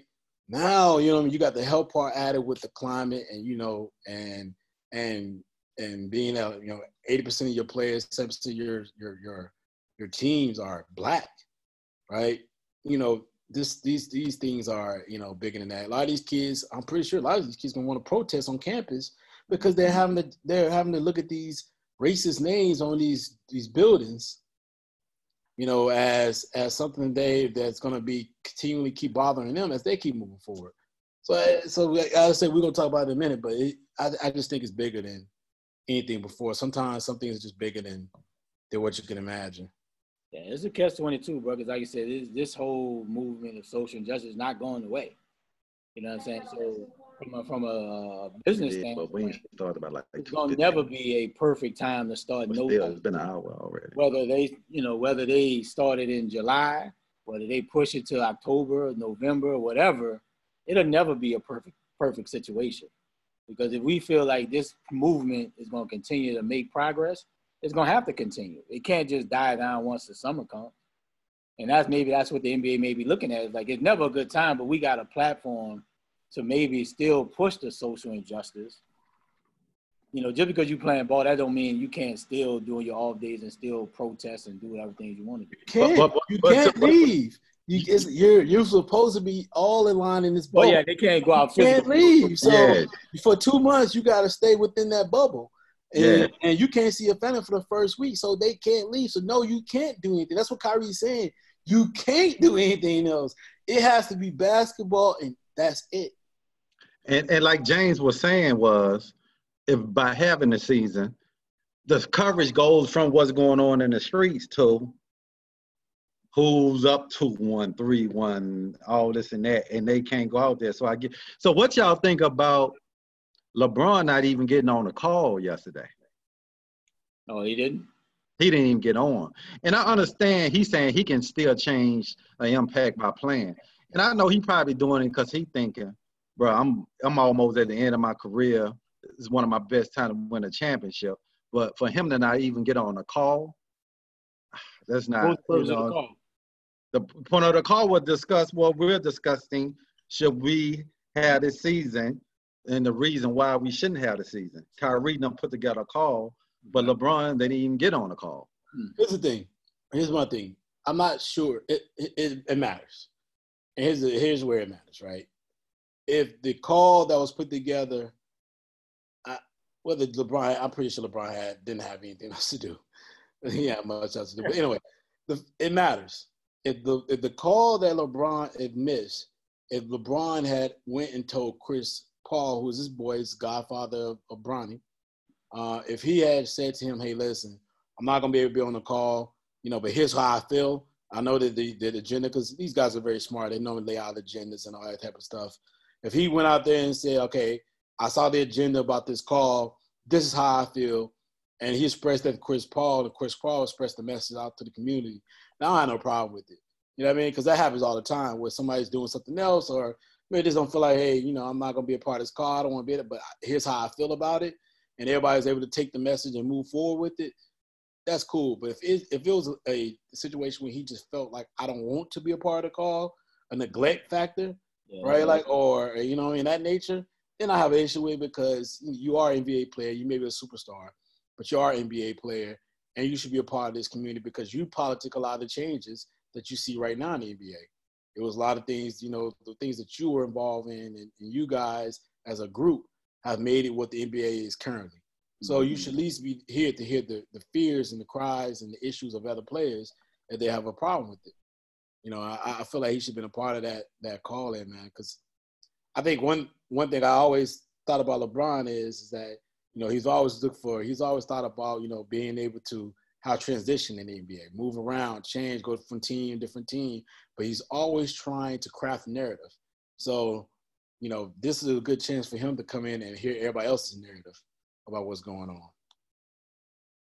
Yeah, what do you think, D Springs? Based on uh, Keon question. I, I, I agree with James. You, you, I mean, this is tough, but I, I do think LeBron has to realize, like, hey, you know what? If I do have a chance to win a championship, cool. But this ain't the year. It, it's just not. Like, like, like you got to realize that you know this is we've never seen nothing like this happen in our lifetime. Yeah, you had like little spots of it, but not like this, where you see somebody die on TV, you have a COVID, you have a disease that they can't control, a pandemic that nobody can control, nobody knows how to slow it down. You know, you got kids, like like you had a kid 15 years old die in Baltimore. She was healthy. You see what I'm saying? I just think they got to look at it from a standpoint that sometimes I don't care if you're in your 17th season. Sometimes you got to push away from the table and say, you know what, this is bigger. Let's handle it like men, squash the season, and let's come back next year. You got to be on them calls, you know, because like like okay, LeBron, you you outspoken in the front. Once you're in the front, you got to stay in the front. Yeah. You got to take the calls. You got to you got to be on the same page with your brothers. Because guess what? Once you start cracking that brother, once you start cracking that chain, then everything just falls apart. Man, let my man LBJ go for that chip, man. Nah, man. Like, nah. Let my man, let my man get that chip, Let baby. question. What if LeBron gets sick? What if LeBron the guy to get sick? And some people saying it ain't 14 days. Some people get sick for 30 and 40 days. You see what I'm saying? Ain't nobody's excluded. That, that's what that's what I'm saying. So now he's gonna come to a point, and, and, let, and let's say uh, they lose to like the Memphis Grizzlies or something like that. Well, you know what the narrative's gonna be. Well, LeBron didn't play. We need to put an asterisk by this championship. Nah, because Yeah. everybody knew going in that anybody can get sick. So at In end of 14 days, that's a whole series. No, That- but this thing, it ain't just 14. They assume that it's 14. And depending on the person, it could be longer. yeah. You see what I'm saying? Man, This look, let's just push yeah. the joint to the side. LeBron, everybody had rest. So next year, when you start the season in December, everybody's good and fresh, and let's make it happen. Well, y'all gonna be watching just like me. You know, if it's on, yes, I will watch. Don't get me wrong. It's But I don't think I do think that it's gonna be somebody that end up getting the COVID, and then everybody's gonna be a wash after that. Yeah, it's gonna be a definitely damned if you do, damned if you don't.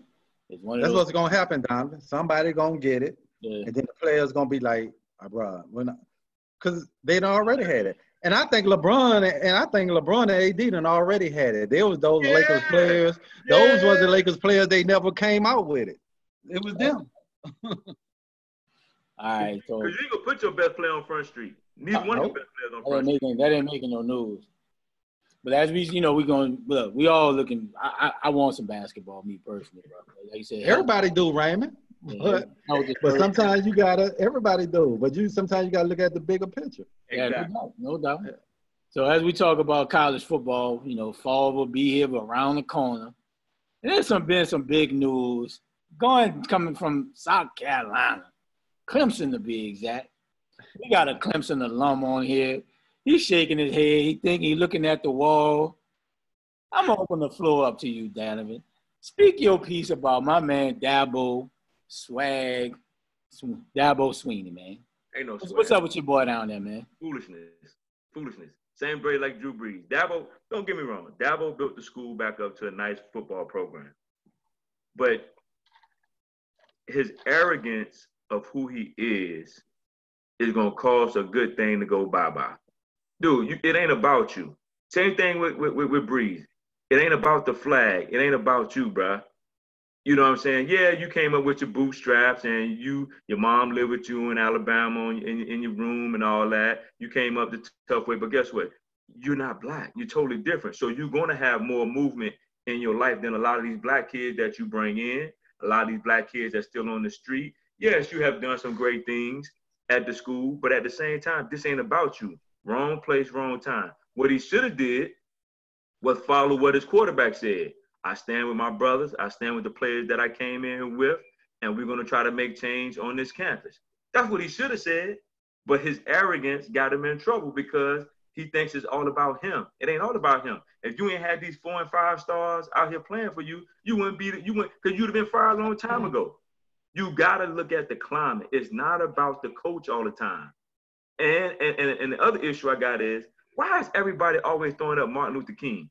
That joint is mm-hmm. blowing me. It's blowing me.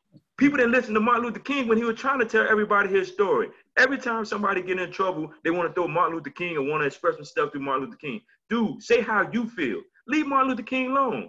When he expressed how he feel, he it got him killed. So these coaches, players need to quit using Martin Luther King. Come up and say how you feel. This man said how he feel, and nobody listened to him. So at the end of the day, quit throwing that out. And, and I think the media need to quit putting these coaches on a platform. Oh yeah, he wears religion on his sleeve and all that.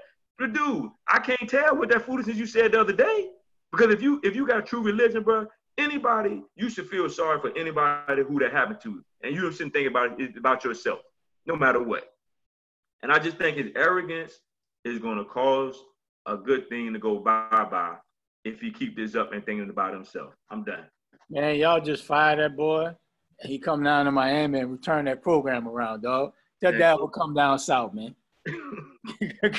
Coming to you, dog. We'll, we'll take it. what you think, JD? I think what Dante said was correct.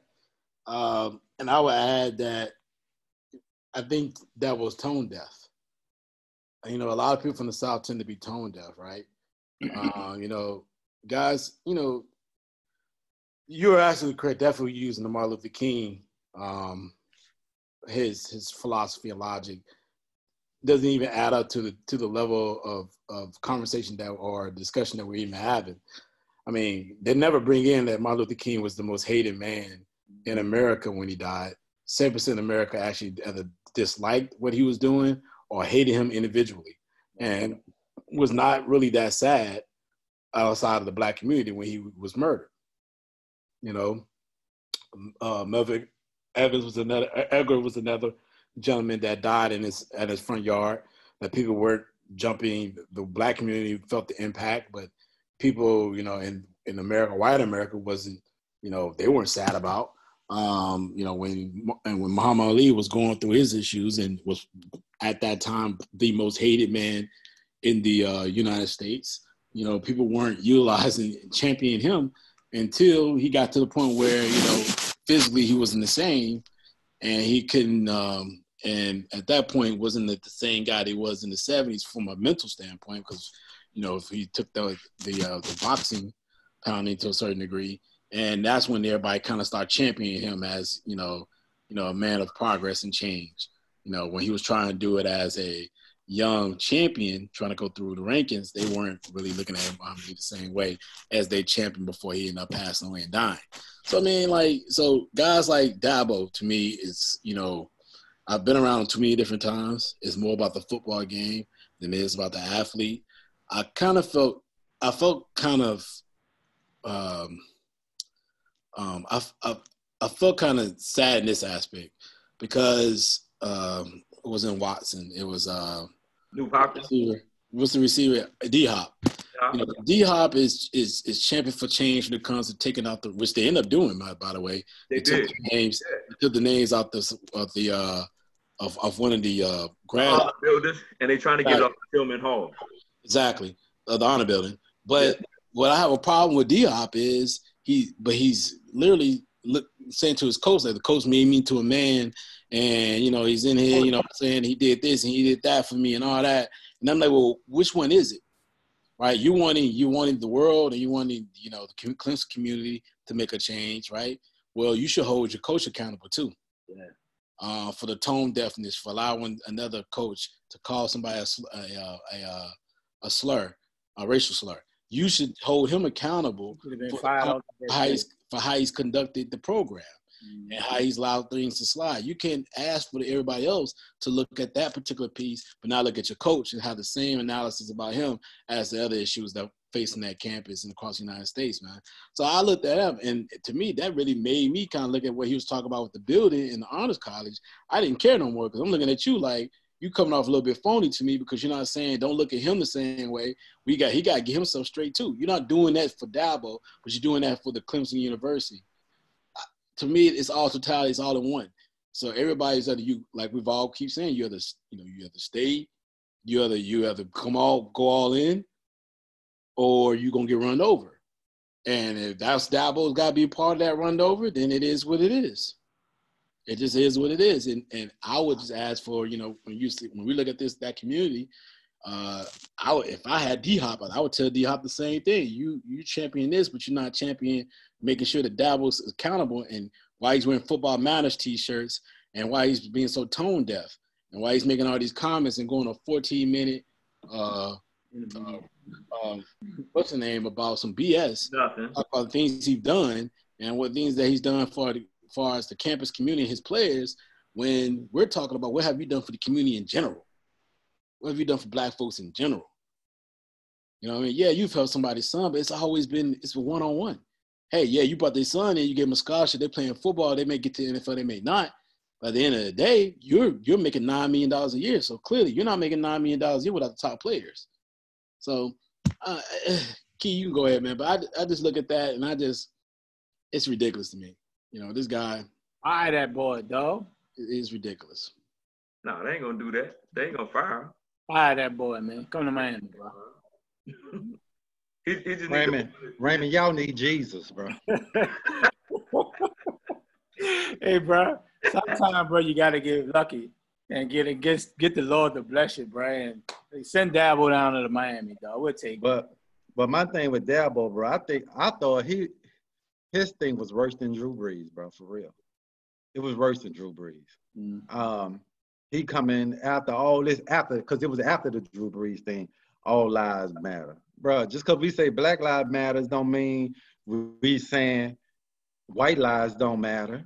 He a Christian. He forgive. He go to he go to church with black folks. Man, what they got to do with it? you know what I'm saying? That's why I said he was worse than Drew Brees. And then you come the next day with a shirt on. Football matters. Yeah. Like, come on, bro.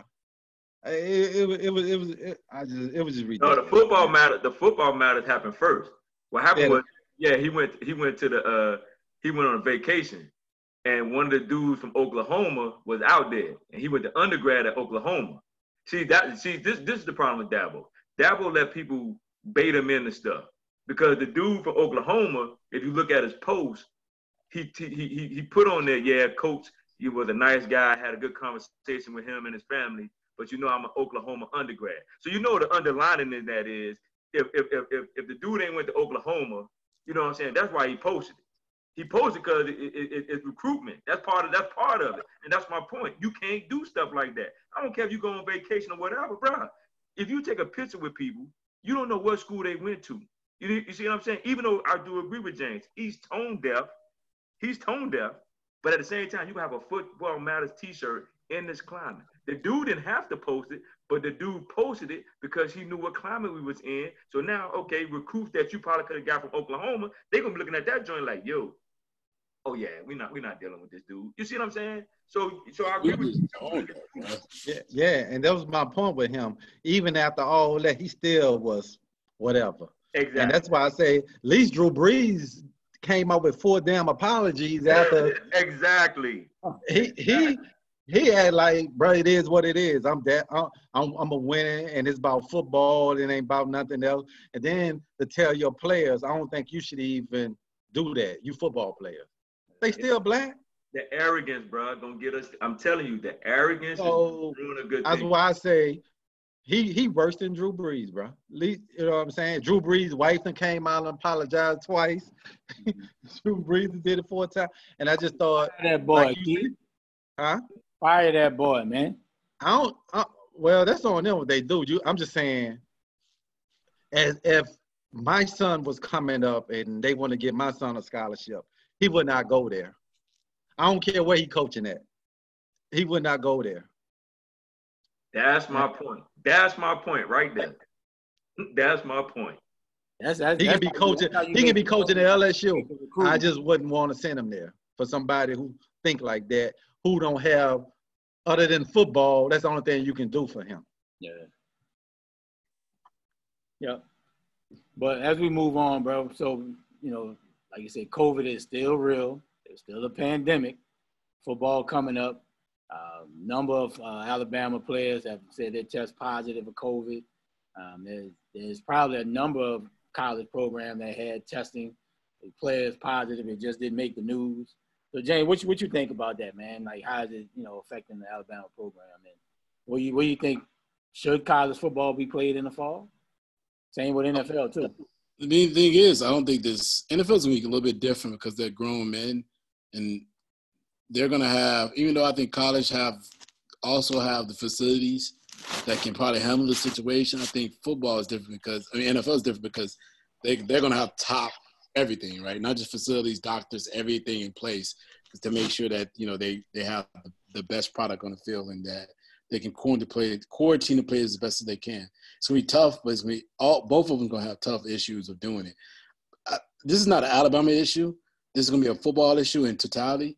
Yeah. And and the problem is is that you know it's a it's a pandemic that you just don't know anything about. Yeah. Um, you don't know how it's going to affect everybody's bodies. You don't know how everybody's going to be dealing with the situation, and and you don't know who is going to affect for the player standpoint on whether it's college or pro, who they affect when they go home to their households. So, with that being said, bro, I I don't really, to be honest with you, I don't, I can't really say whether it should be a season or not. It's like anything else. I mean, it's gonna be risk, but man, I, I feel like the risk is, is not gonna be, it's not gonna be great for the reward. You know what I mean? I, I just don't think the value is there. Um, I think they're gonna still push forward on it because they've already started the training camps, but it's gonna be really tough. Um, keeping the players focused on these particular issues, knowing that the you know people are coming out of nowhere with these disease. I mean, with the disease, with the uh, virus. I mean, it's, you know, like you said, Alabama players they have five, and then now I think they have like another eight or something like that. So Oklahoma State had a lot of them too. They had like four or five. you know, so it's it's coming out of it's coming out of nowhere, and it's over and over and over again. I I just don't know how you can control something because, to be honest with you, you can track everywhere these players go. You really don't know who they're getting in contact with. Yeah. You know what I mean? I mean, the student's not even on campus. So, so mm-hmm. how can you how can you control where they're going? The student's not even on campus, and they're still catching it. They're not even catching from the basic common student. So Right. flip that question, if you had a son or a daughter going playing college sports, then it could be any age, would you let them play? I mean, it matters what college sport. If they're playing tennis, if they was playing golf, or they was playing any sport with the contact to other. I mean, you've, I mean, y'all been around here. People still playing golf now. People still playing tennis now around here. If they're playing a sport with the contact to another player is minimum, yeah. But they're talking about a full contact sport where people got to breathe on each other. They on each They other. gotta, yeah, they gotta like be on it. I mean, you don't even know if if some dude who's was it asymptomatic mm. may may be walking around and you play against another team, he may breathe on or hawk on them or do something on purpose. You don't you, you don't know to get the other best players sick. You don't know what's going. You just don't know, and I'm just like, I mean, I don't know how you how you gonna control this this environment. It is gonna be it's gonna be difficult, man. I mean, full contact sports to me is just gonna be obsolete to a certain degree. I just don't see how they can control it. I know they're gonna push for it, but I don't see it, man. Man, push everything to the spring. I'm like, I mean, I mean, you can start. You can start if, once you get a vaccine, and I think you can push everything to the spring. Football, all of that. You're just gonna have a lot of stuff going at one time, just like it is in the fall, and just roll with it. Everybody knows it's a different year. and just push it to the spring. I mean, you have three months: January, February, March. You can have March Madness. you're gonna have college. football. It just this particular year, it's gonna be everything is gonna be a crunch. I mean, it is what it is. Yeah, school's gonna little bit of they're gonna lose a little bit of money. Okay, but you make it back up in the spring, and guess what? It ain't as cold. I mean, it's gonna be cold in some spots, but I mean, you just have it in the spring and just keep it moving. I mean, you still can have it. It's just gonna be a crunch. That's all. You gotta adjust. You gotta adjust to the situation. Yeah, what you think? You know, the AAU is big. I know Bryce is very heavy into football. Same with you know for basketball, just like Bryce um, Miles is. Well, if you had, are you letting play Bryce play this this AAU this year? No, well AAU AAU canceled it. I knew once Nike said, uh, you know, what I'm saying they was canceling the season. I knew it was a wrap, and because you like, because when they they young, you can't tell them no fans gonna be involved because the parents got to bring them there. You know what I'm saying? And, and, so, like James was saying, this is not just a college thing. What I'm looking forward to and gonna feel bad for, like seniors, mm-hmm. who's on that bubble, who's trying to get a scholarship, yeah. and they might not have a season. Yeah. So how do you go about getting recruited? You're gonna have to go look at what 10th, 11th grade year, yeah. like stuff like that. What that say about having a high school uh, football team, you know, going on because in in the same thing, we I, I was joking with somebody. Uh, I, I was thinking I was at a party. We were talking about like in Texas. Oh, you was at a party, bro? No, yeah, it was like outside, like a Bryce. Bryce had like a no. one of the little kids. They was they met up in the park and they was just riding their bike. We were social distant, had our masks on and everything. But like in Texas, dude was saying that they was out there with the look already training and stuff like that. I'm like, with the COVID, they're like, bro, in Texas, they be like, if you say COVID, you're gonna go run them hills. Ain't no COVID in football. you know but, the numbers, but the numbers, but the numbers, but the number done spiked up. Yeah, so yeah, spiked up. all the other states that opened up earlier, the numbers is going back up. So, you know what I'm saying? If I had a son, like you said, man, I wouldn't let him play, bro, because life is more than just football, the basketball, bro. It's about you know trying to stay healthy. And I don't know what you might get it, then you bring it home to me. I ain't, you know what I'm saying? They can be walking around with no symptoms or nothing like that. And you got to worry about them bringing it home to us because we older. You know what I'm saying? So on the flip side, on the flip side, he bringing it home and he gets sick. Now you like, damn, man, my son's sick. And I got to go through all these changes to make sure my son, you know what I'm oh, saying? Oh, you worrying about yourself getting sick? Exactly, but you don't want to see your son in that shape either. That a lot of yeah. kids going through going to the hospital and you can't go up in there with your kid, nah, bro. Right. Like, I can't. I can't do yeah. that. Yeah, I can't do that. Yeah, nah. bro. Because I, like I said, I, and you know, it hit close to me. You know, having somebody who died from COVID, and my uncle was never. He wasn't even never even had the chance to even say goodbye to his wife because he couldn't ever even go in the hospital. Exactly. Wow. So the whole time she was on her sick bed, he was never able to go see her. Wow. Talking about um, you talking about the player from Minnesota? No, nah. I'm talking about my aunt. Oh, aunt. Oh, that's right. Yeah. yeah. That's yeah. The, but that's the same scenario that happened to uh to um uh uh the, the oh, player from Kentucky. Yeah, the, the, player for the Timberwolves. Yeah. His, both of his parents had COVID nineteen. Oh, you're talking about uh, Big Towns. Uh, what's his name? Big Cat. Big Cat. Yeah. yeah both no, both had it. Oh wow! So his dad can go visit his mom while she was in the hospital. No. So she passed in the hospital while he was at home recovering. Oh yeah, cause she, yeah. Cause, you know, they ain't let nobody up in there. They yeah, they don't let nobody in. And so, so my uncle, she in the so, passing. Yeah, so my uncle's still dealing with that today, bro. He never even had a chance to even say goodbye or even mm-hmm. be with her in a time of need when she really needed somebody. She died alone. You know what I'm yeah. saying? So, yeah, bro. Yeah, yeah, man. It, it, I just feel like it's, it, man. Listen, it's just not. I don't think it's worth it, man. I don't really do. I don't. I don't. Uh, as much as I love sports, I love college sports too. I'm a big fan. I think Alabama going to win the national championship. I think they got a really good team. I really do. I think they got a really had that quarterback situation right. Other than that, he ain't going nowhere. Listen, Mac Jones played last year, so yeah. he he's got four games on his belt. He's got and he got a kid behind him that if he don't he don't get on his horse, the kid gonna start by week eight. Yeah. So they got a really good team. And I, and I thought I like their chances this season. I was like, man, listen, I don't see Miami winning the Coastal. We coming out of that thing. Clemson get ready for the ACC championship, bro. When you, bro, when your prediction, when your prediction is the Aaron win, King. listen, when your prediction is just to win the side of your division, All I need. that's all I Hey, can tell you, trash dog. I take it. Only a trash program be happy about winning the division. Hey, Like, man. like dog, winning the Yeah. SEC West ain't never in my Hey, mind. Like, yeah. I, I- I don't even think about the SEC West. To me, in my mind, SEC West has already won.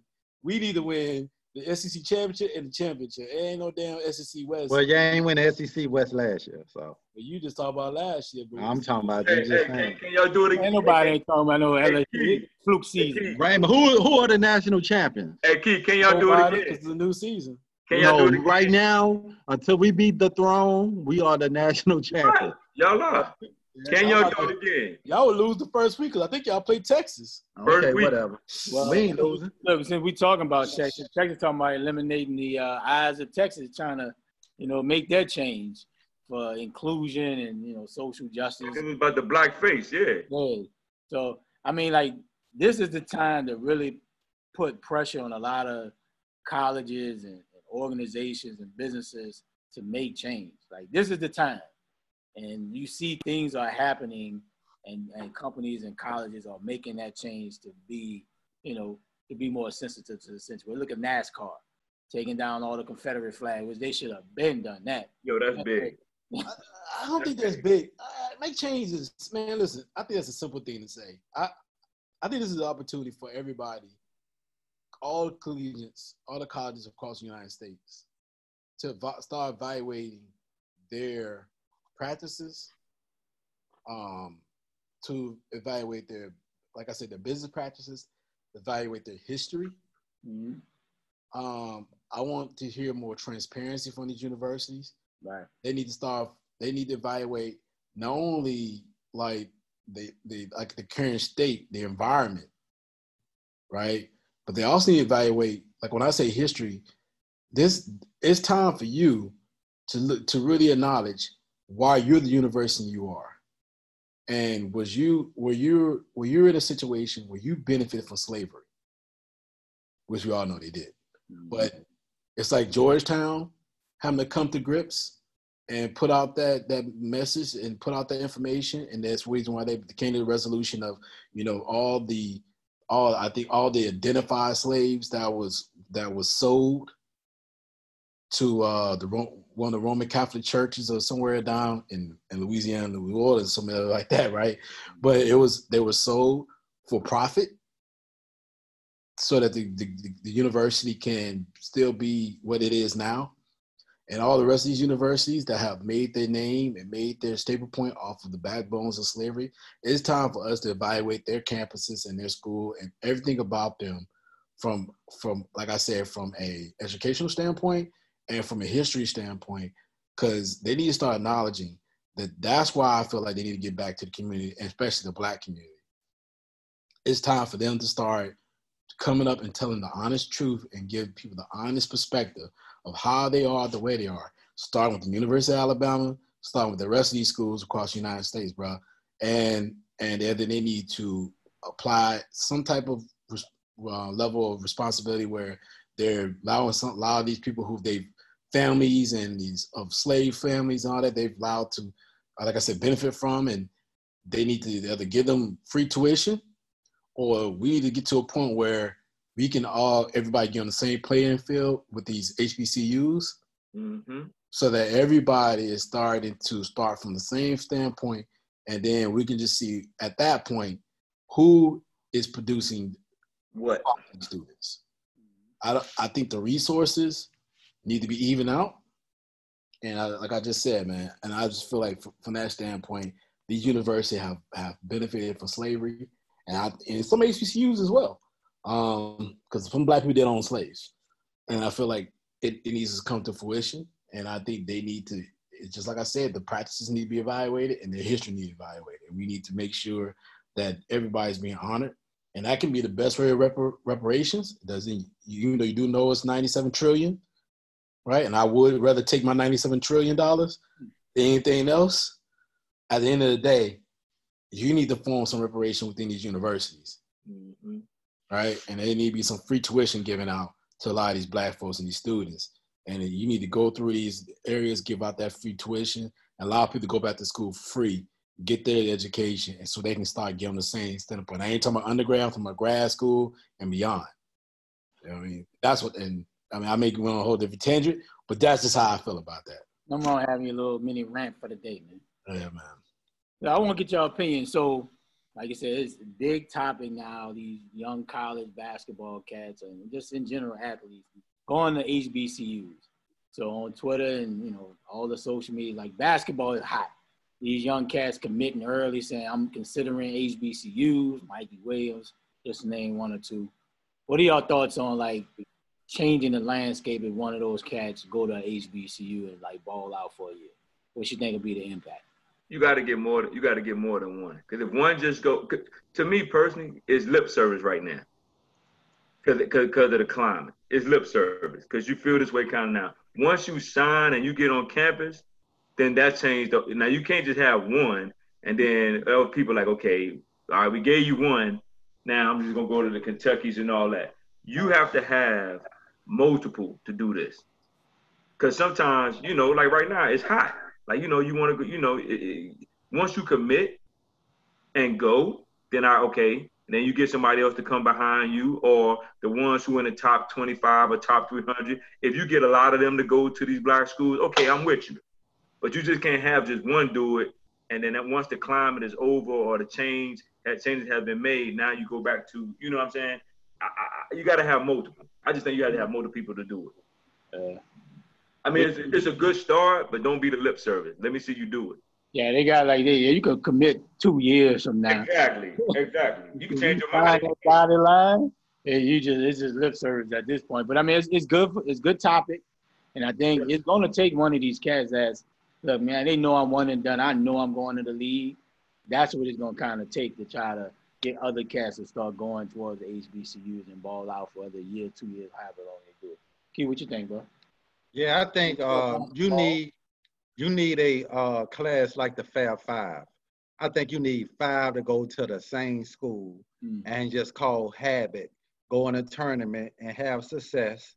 Mm-hmm. That way, the ESPNs and all this can come out there and cover them, and then you're gonna start having that trend where, okay, let's go team up and go to HBCU. Right. It you know what I'm saying? So it just gonna. Then once the money start coming in, then the facilities and everything else get better because the TV money and all that will be going to the HBCUs.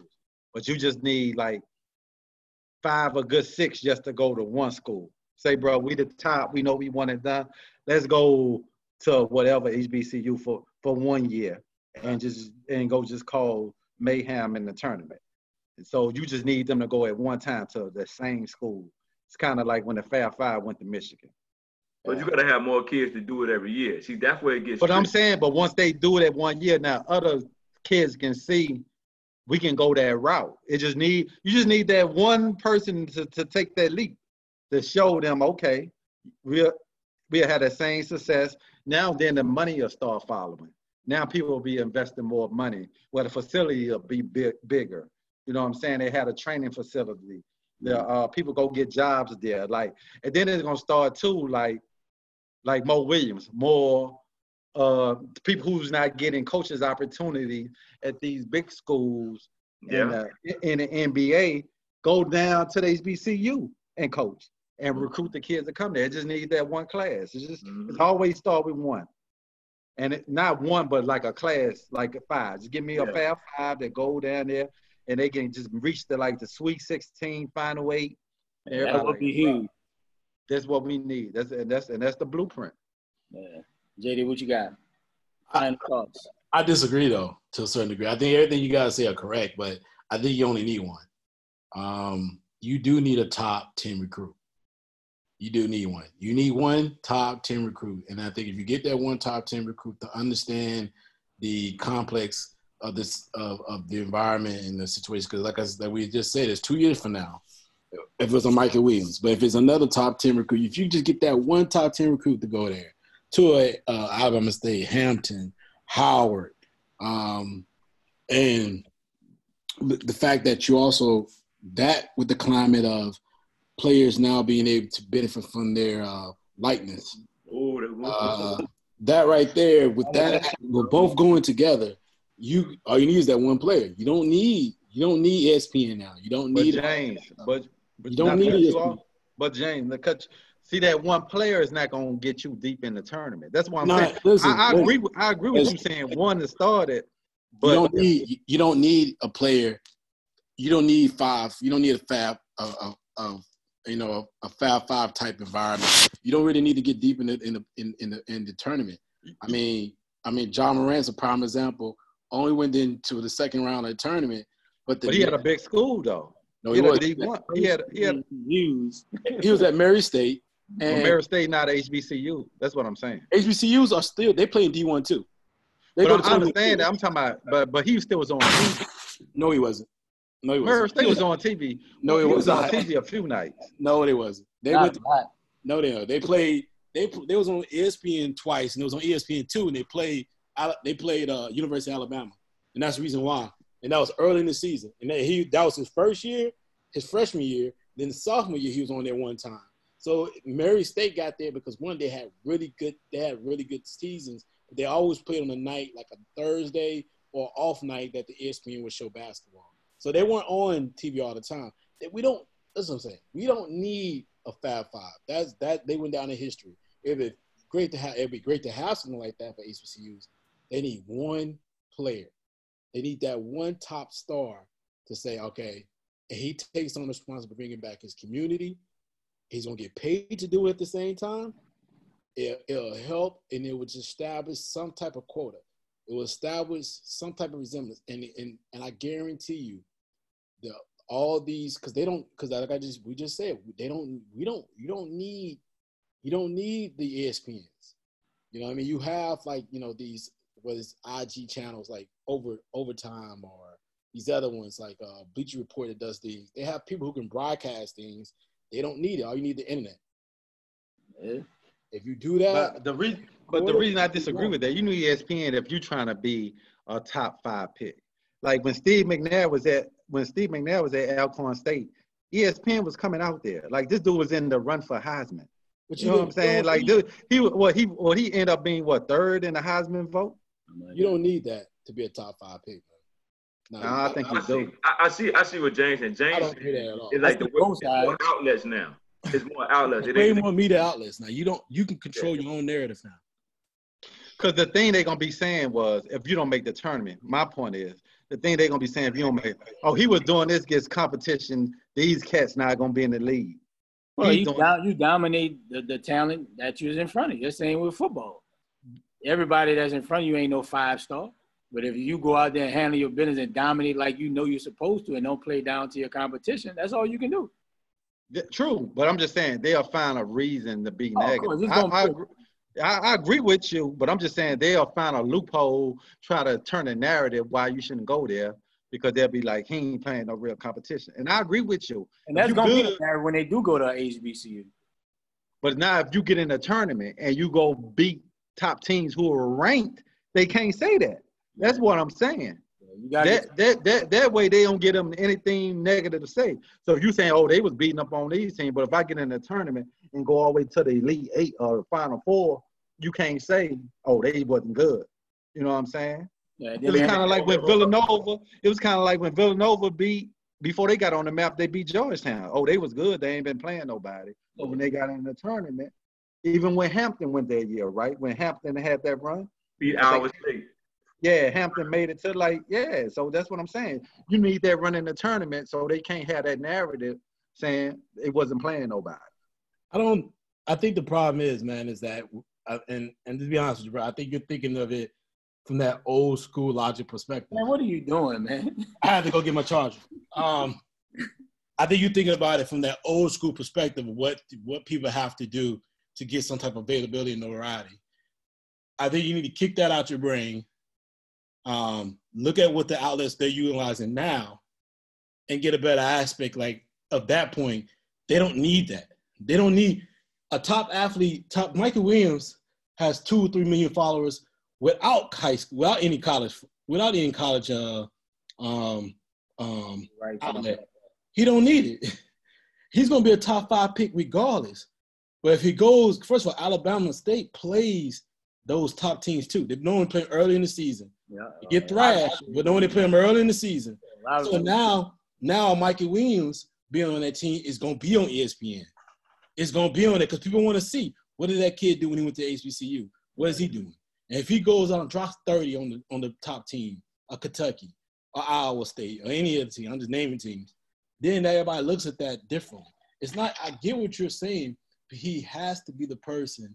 It has to be somebody of his talent to go there and really go and prove to everybody that not only was this a great choice for him, but he's still a top tier player. Yeah. And and I think once he does that, that changes everything. Yeah. It changes everything. And then he's gonna get all the support from the community. And just like Jalen, I'm gonna repeat what Jalen Rose said. He Jalen Rose said he's gonna have way more fun. So clearly Jalen Rose looked at it like Jalen Rose looked at it like situation where he's probably been, you know, he's he's he knows what it is, and he's been looking at it like, yo, like he's saying this, he said himself, he's gonna be way more fun.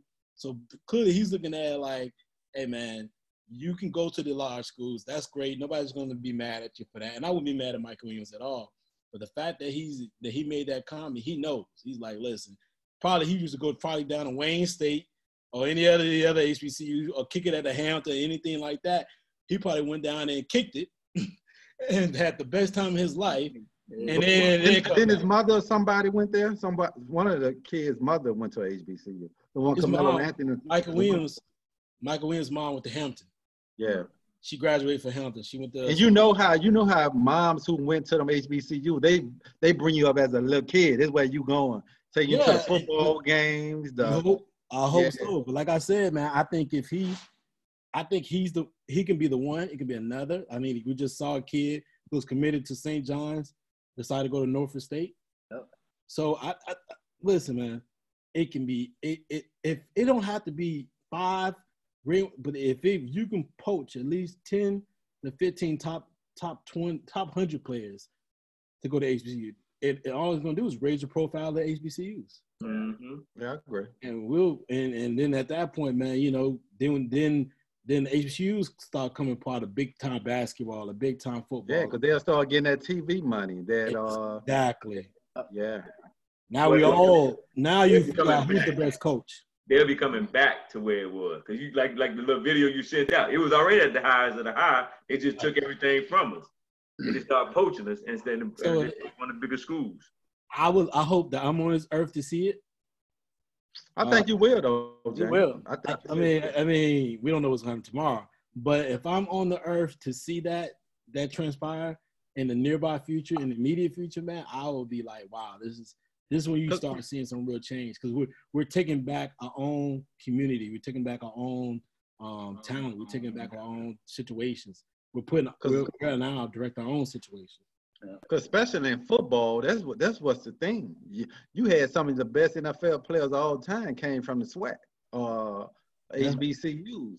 Yeah. You know what I'm saying? So I just I Straight feel out like like Walter Payton, Jerry Rice, Steve McNair. yeah, Aeneas Williams. I mean, there's a lot of them, bro. Yeah, yeah. I, I feel like if Doug we, Williams. yeah, if, we, if it's if if it ain't a time, today's the time. Time, yeah. Time is none. And I feel like it'll, it'll be dope, bro. It'll Yeah, as we wrap this up, man, I got one last topic. Boxing is back. I've been watching it on Top Rank. It ain't too bad. It's kind of different with no fans. it's just a little tough. But you just see Fury and Joshua sign like a two fight deal. Where does that? Where, where is that? What did that does to the heavyweight division, and, and how does it affect Wilder? Because he's kind of like that wild card in that in that mix. I've never been a big fan of Joshua in any damn way. Dude, a bump for me. What do you think, D Spring? Man, look. I hope I hope Wilder get get the ground beneath his feet, and he can throw a wrench in all of this. I think they got a they got a rematch clause. Yeah, they got a rematch before Oh, Joshua uh, and Fury fight. So he, fight. he can throw he can throw a wrench in all of this. I hope in December. I hope he I hope he Throw a monkey wrench in that plane. I hope he's learning how to box and not coming out with them shenanigans with all this stuff. Get the ground beneath your feet, dude. Quit looking for the knockout punch. But Get that's him, dog. Huh? That's his style. I mean, Bro, you got to learn how to box, bro. You got to learn how to I get. think he boxed pretty decent and says for this size, bro. I think he'd be a decent boxer. Bro, listen, he got to. He can be better than what he showed the other Of course, anybody could be better. Yeah, man. That's my point. So he got to improve the jab and don't wait on the wait on the knockout punch. Put that jab, get that jab together, use it. I'm like, dude, you six what six seven? That boy big. So so I'm just like, bro, use your jab, get the boxing down. You gonna if he if he can ever get that jab perfected, he's going to get the knockout punch. He got this. He, I mean, he's going to get it. But if you if you don't use it and you're just waiting on the knockout punch, people are gonna take advantage of it. But Yeah, so that I, I think, yeah, but I that think jab ain't that jab ain't shit when you jabbing somebody that's six nine, seven feet tall. man, but you got to use I, it. like, like, I'll, I'll of call it. at He's six seven. use it. He was You six nine, seven feet. Bro, you gotta use it. It don't matter. If you just gonna sit there and just how's it how's it effective when you fight somebody taller than you and bigger than you? Your Man. arms just longer than yours. at least feign it. At least feign it. Don't just sit there and just hold and hold and let this man push you around all night. Bro, I think, that, I think sometimes I think what you're saying sounds good, but I think sometimes, man, you just gotta his strategy shouldn't just be the jab, bro. He's gotta figure he may want to do something else, and I agree what you're saying, but I don't know if just jabbing. No, no, I'm, I'm just saying, I'm just saying, like, you gotta be able to move, even if you don't use the jab, but at least have it in your arsenal to wherever he dude. needs moves he needs to be less predictable. Yeah, because everybody know he holding on. The, he he holding for that one shot. Like, come on, dude. You gotta you gotta do different things. You gotta change it up. You can't just fight this man the same way you've been fighting him all the time. Hey man, I think the story. I think the topic was about Fury and, and Joshua. Like I don't know where. where I'm just where saying, Adrian ran, bro, but I was something like, hey, No, I'm like, just saying, dog, why are you still talking about No, him? the reason why I said it because Wilder is the wild card in this. If Yeah, Wilder, but he's the wild card. But what about Fury and Joshua? Yeah, what do you think about that? I saw Joshua fight a couple of times. Uh, he don't really impress me. Fury don't really impress me. I mean, neither one of them really impressed me.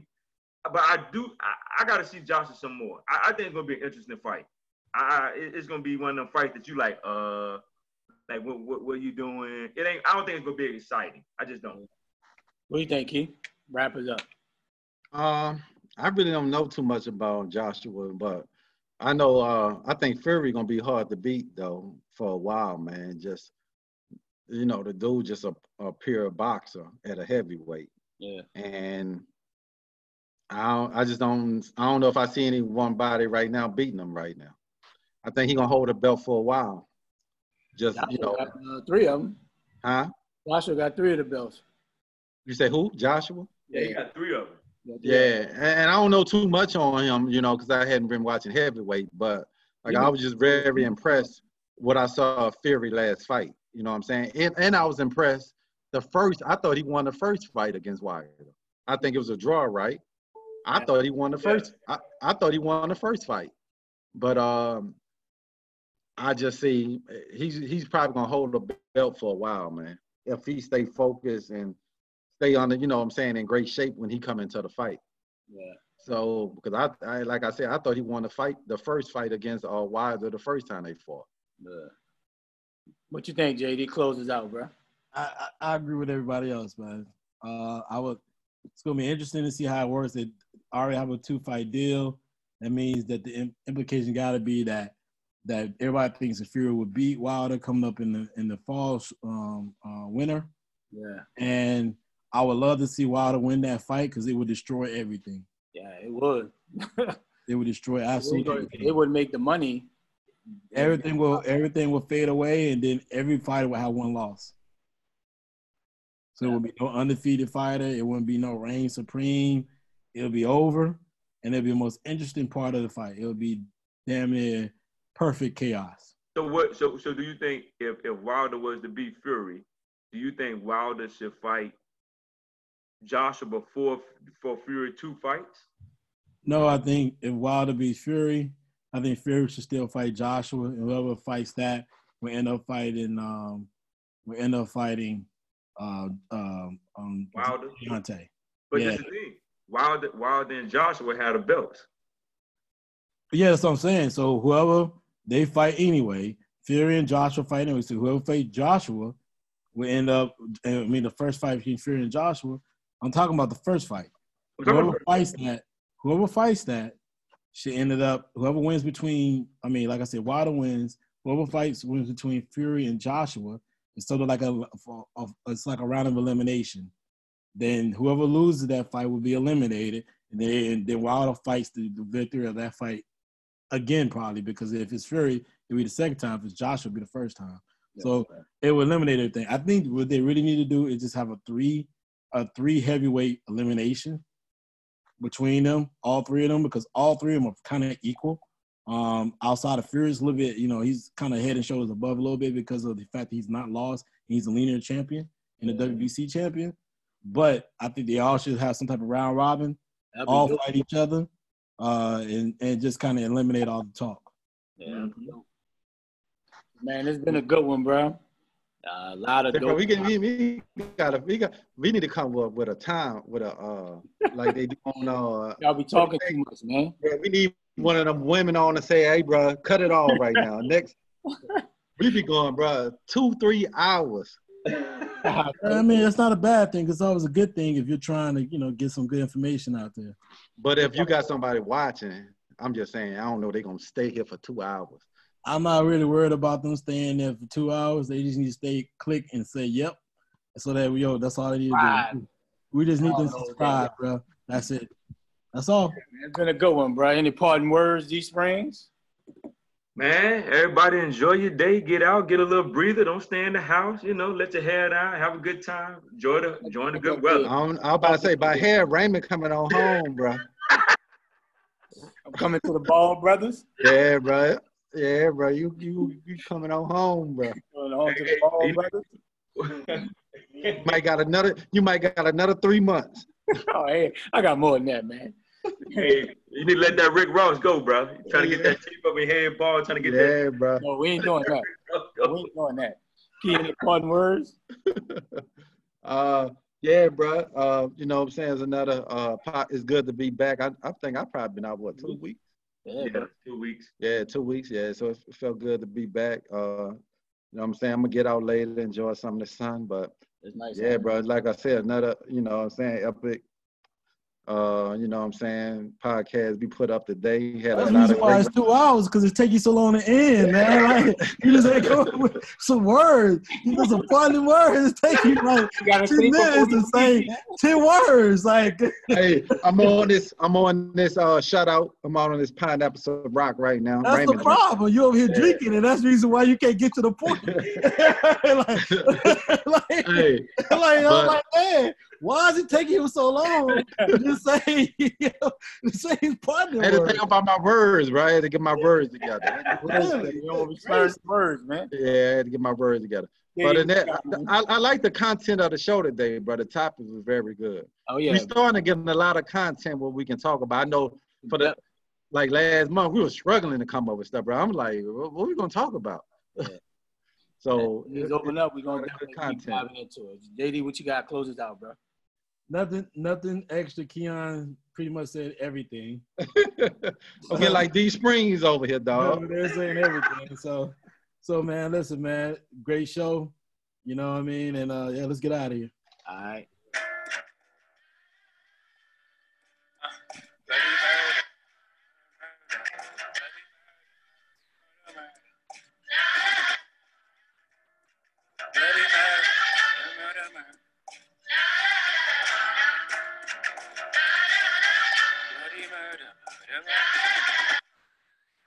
Paper